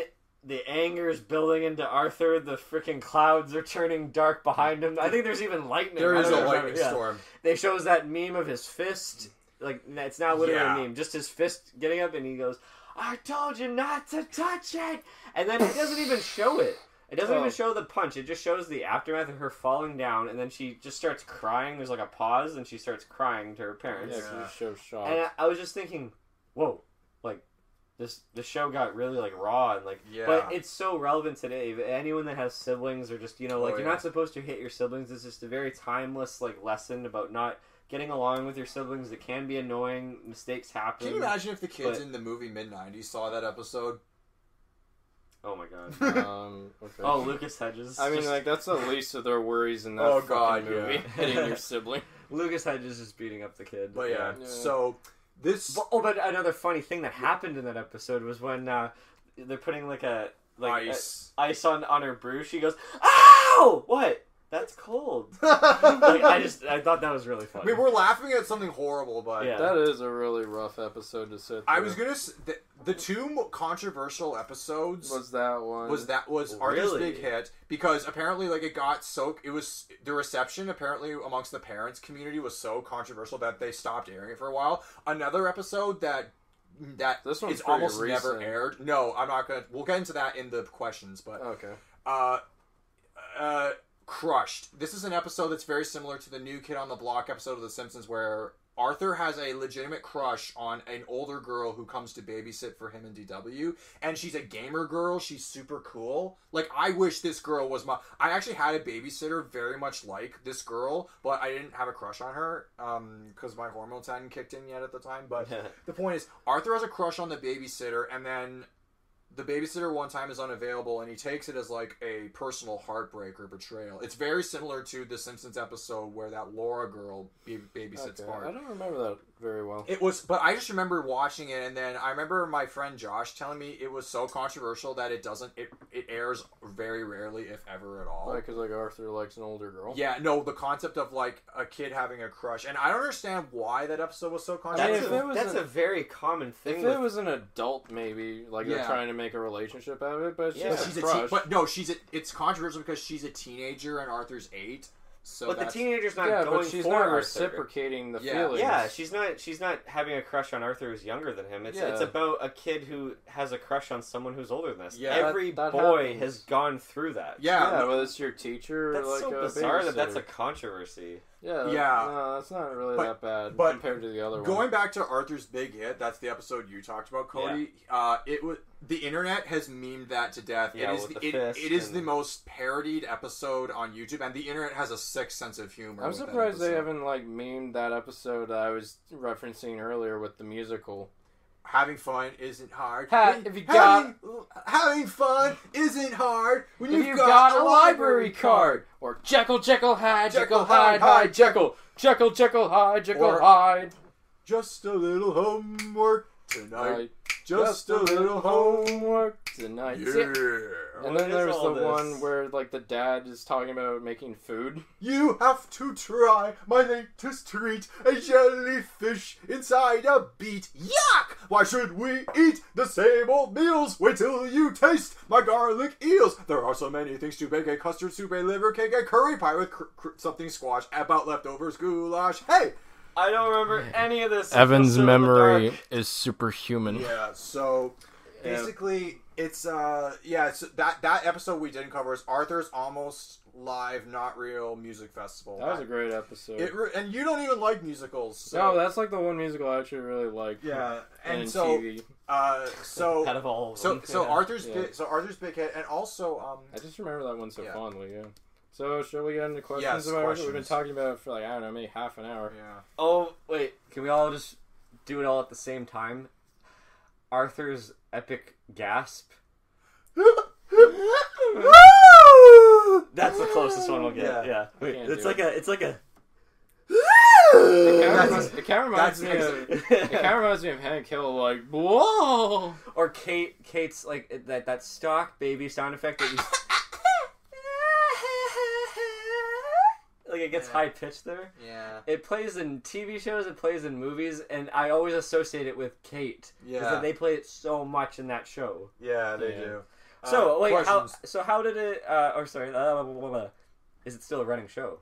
Not only is it still running today, Which I did not know. but it made headlines as recently as last year because the episode Mr. Ratburn and the Special Someone is an episode about Mr. Ratburn gets married and the kids see this cranky like girl rat in a in a re- in the restaurant and they where they all hang out and they think Mr. Ratburn's marrying her and they think Mr. Ratburn's going to have his life ruined if he marries this like really uptight person. So they create a plan to stop the wedding, but then they realize that no, that's Mr. Ratburn's sister. Mr. Ratburn is gay and getting married to a man Oh. or an oh. ard or an aardvark. And Wait, wait, wait, he's married. He- He's not married to another rat. He's married to a two, No. ter- a completely different species. yeah, that Mr. Ratburn is gay. He's a gay rat. Oh, of course, people are gonna make a big deal out of that. It was controversial in the states where it's legal to marry your cousin, oh, the, the, the red states, and it actually got banned in uh, a couple of uh, southern states. Ah. No, Yeah. you Americans, They're but not the most it- it- open. the only reason it's even news is because of the like bigotry towards the LGBTQ community, and Mm. it's not. I, I have wa- I watched the episode out of curiosity. It is not like controversial. Like he doesn't talk about what they're going to do on the honeymoon. The episode literally ends with him them marrying a man. Uh, But yeah, it's done tastefully. It's, It's done done- tastefully and subtly, uh, subtle, and the whole point was it was just a misunderstanding. She, they thought she was gonna marry the more mean one, but it just Yeah. happened to be like someone else. Yeah, yeah, and- like yeah. and, and, and they're super happy like that he's gay. Like it doesn't even cross their minds what gay is. And I personally think they are the they are the perfect age to learn about what it means to be gay because I actually learned about what it meant to be gay on the schoolyard. And it wasn't in a bigoted sense. We just, I heard a bunch of kids throwing around the words, "Haha, gay, you're gay," and I'm like, "What does gay mean?" Yeah. And my fr- my Yeah. my best friend at the time said, "Gay is when a boy likes another boy or a girl likes another girl," and I'm like, "Okay, that's Yeah. fine." I didn't I didn't learn about the whole prejudice and intolerance towards this lifestyle until you're older. Until yeah. you're older. Yeah. Well, same with every. Yeah, Yeah, well, with- I'm the same way. And yeah. yeah, so they ha- they cover it so well, and we're gonna have to save like the other topics that they cover for another day. So if yeah, we I, th- the I think this is the only show that's still running out of our entire It re- list. Like, Yeah, I like think so. revival's not included. In fact, it says here that along that next to The Simpsons, it is the longest running animated series of all time. Yeah, Wow. and I did not even know Did- it was still running. Yeah, It it's is it's still it's in its twenty. I guess it would be twenty fourth season now. Holy they're cranking- shit! Yeah, not know tw- that. it's on its twenty third season with two more on the way. Yeah. Is the animation still the same? Probably no, not. it, it it got downgraded to Flash animation. Oh, months it's- I it's- hate Flash. It's easier that way. because Uh, I know. hand drawn is a dying art form if it's, It's not sad that it already. is. It's Yeah. sad that it is a dying art. So, Uh, um, oh, was it adapted into a movie? I don't even know this. no, there I don't- I don't as- as- Even direct to video? Nope. Uh, Really? There, there were a couple of Christmas. Okay, I will say this: there were a couple of um, hour-long episodes where they weren't movies, but they did get. There's the Christmas special, Arthur's Perfect Christmas, but no theatrical movies. You think that they would have done that by now, but it's so popular. what would the beloved, yeah. stakes be? Like you'd have to come up with something really big. Um, Like, they, it'd be like the Rugrats movie. They just get lost in the woods. Just Throw them in the woods. like the, but they've throw them in space. they've covered that their animal instincts Just- come forth. Just like The Simpsons, they have covered so many storylines that it would be very difficult to come up with a movie if they were Yeah. to do one.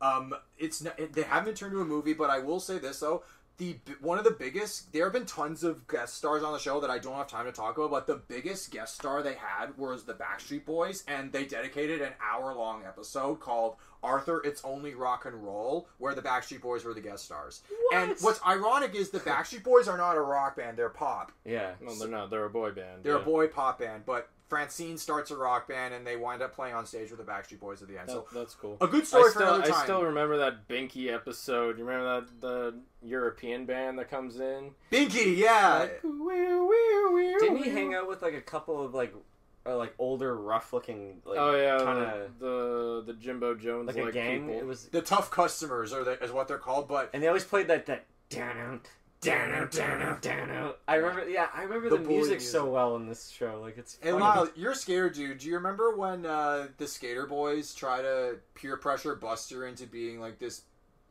into this like douchey like daredevil character who like they dare him to do stupid shit.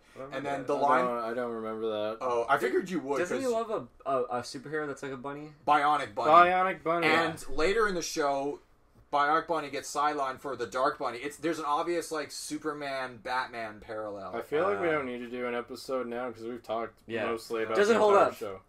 Does it hold up? Absolutely, Yes. Arthur holds up. I think up. it holds up. Yes. I mean, I'm surprised it's still going. You too. can you yeah, can like- watch it at any age and really appreciate it for Yeah. what it is. Yeah. I, I'd say it's the closest show in this list that goes into like timeless territory. Oh yeah, for sure. It's timeless. So, uh, we covered nine shows in this Ooh. episode, and except there's a, we wanted to do a tenth one that we didn't get to, but.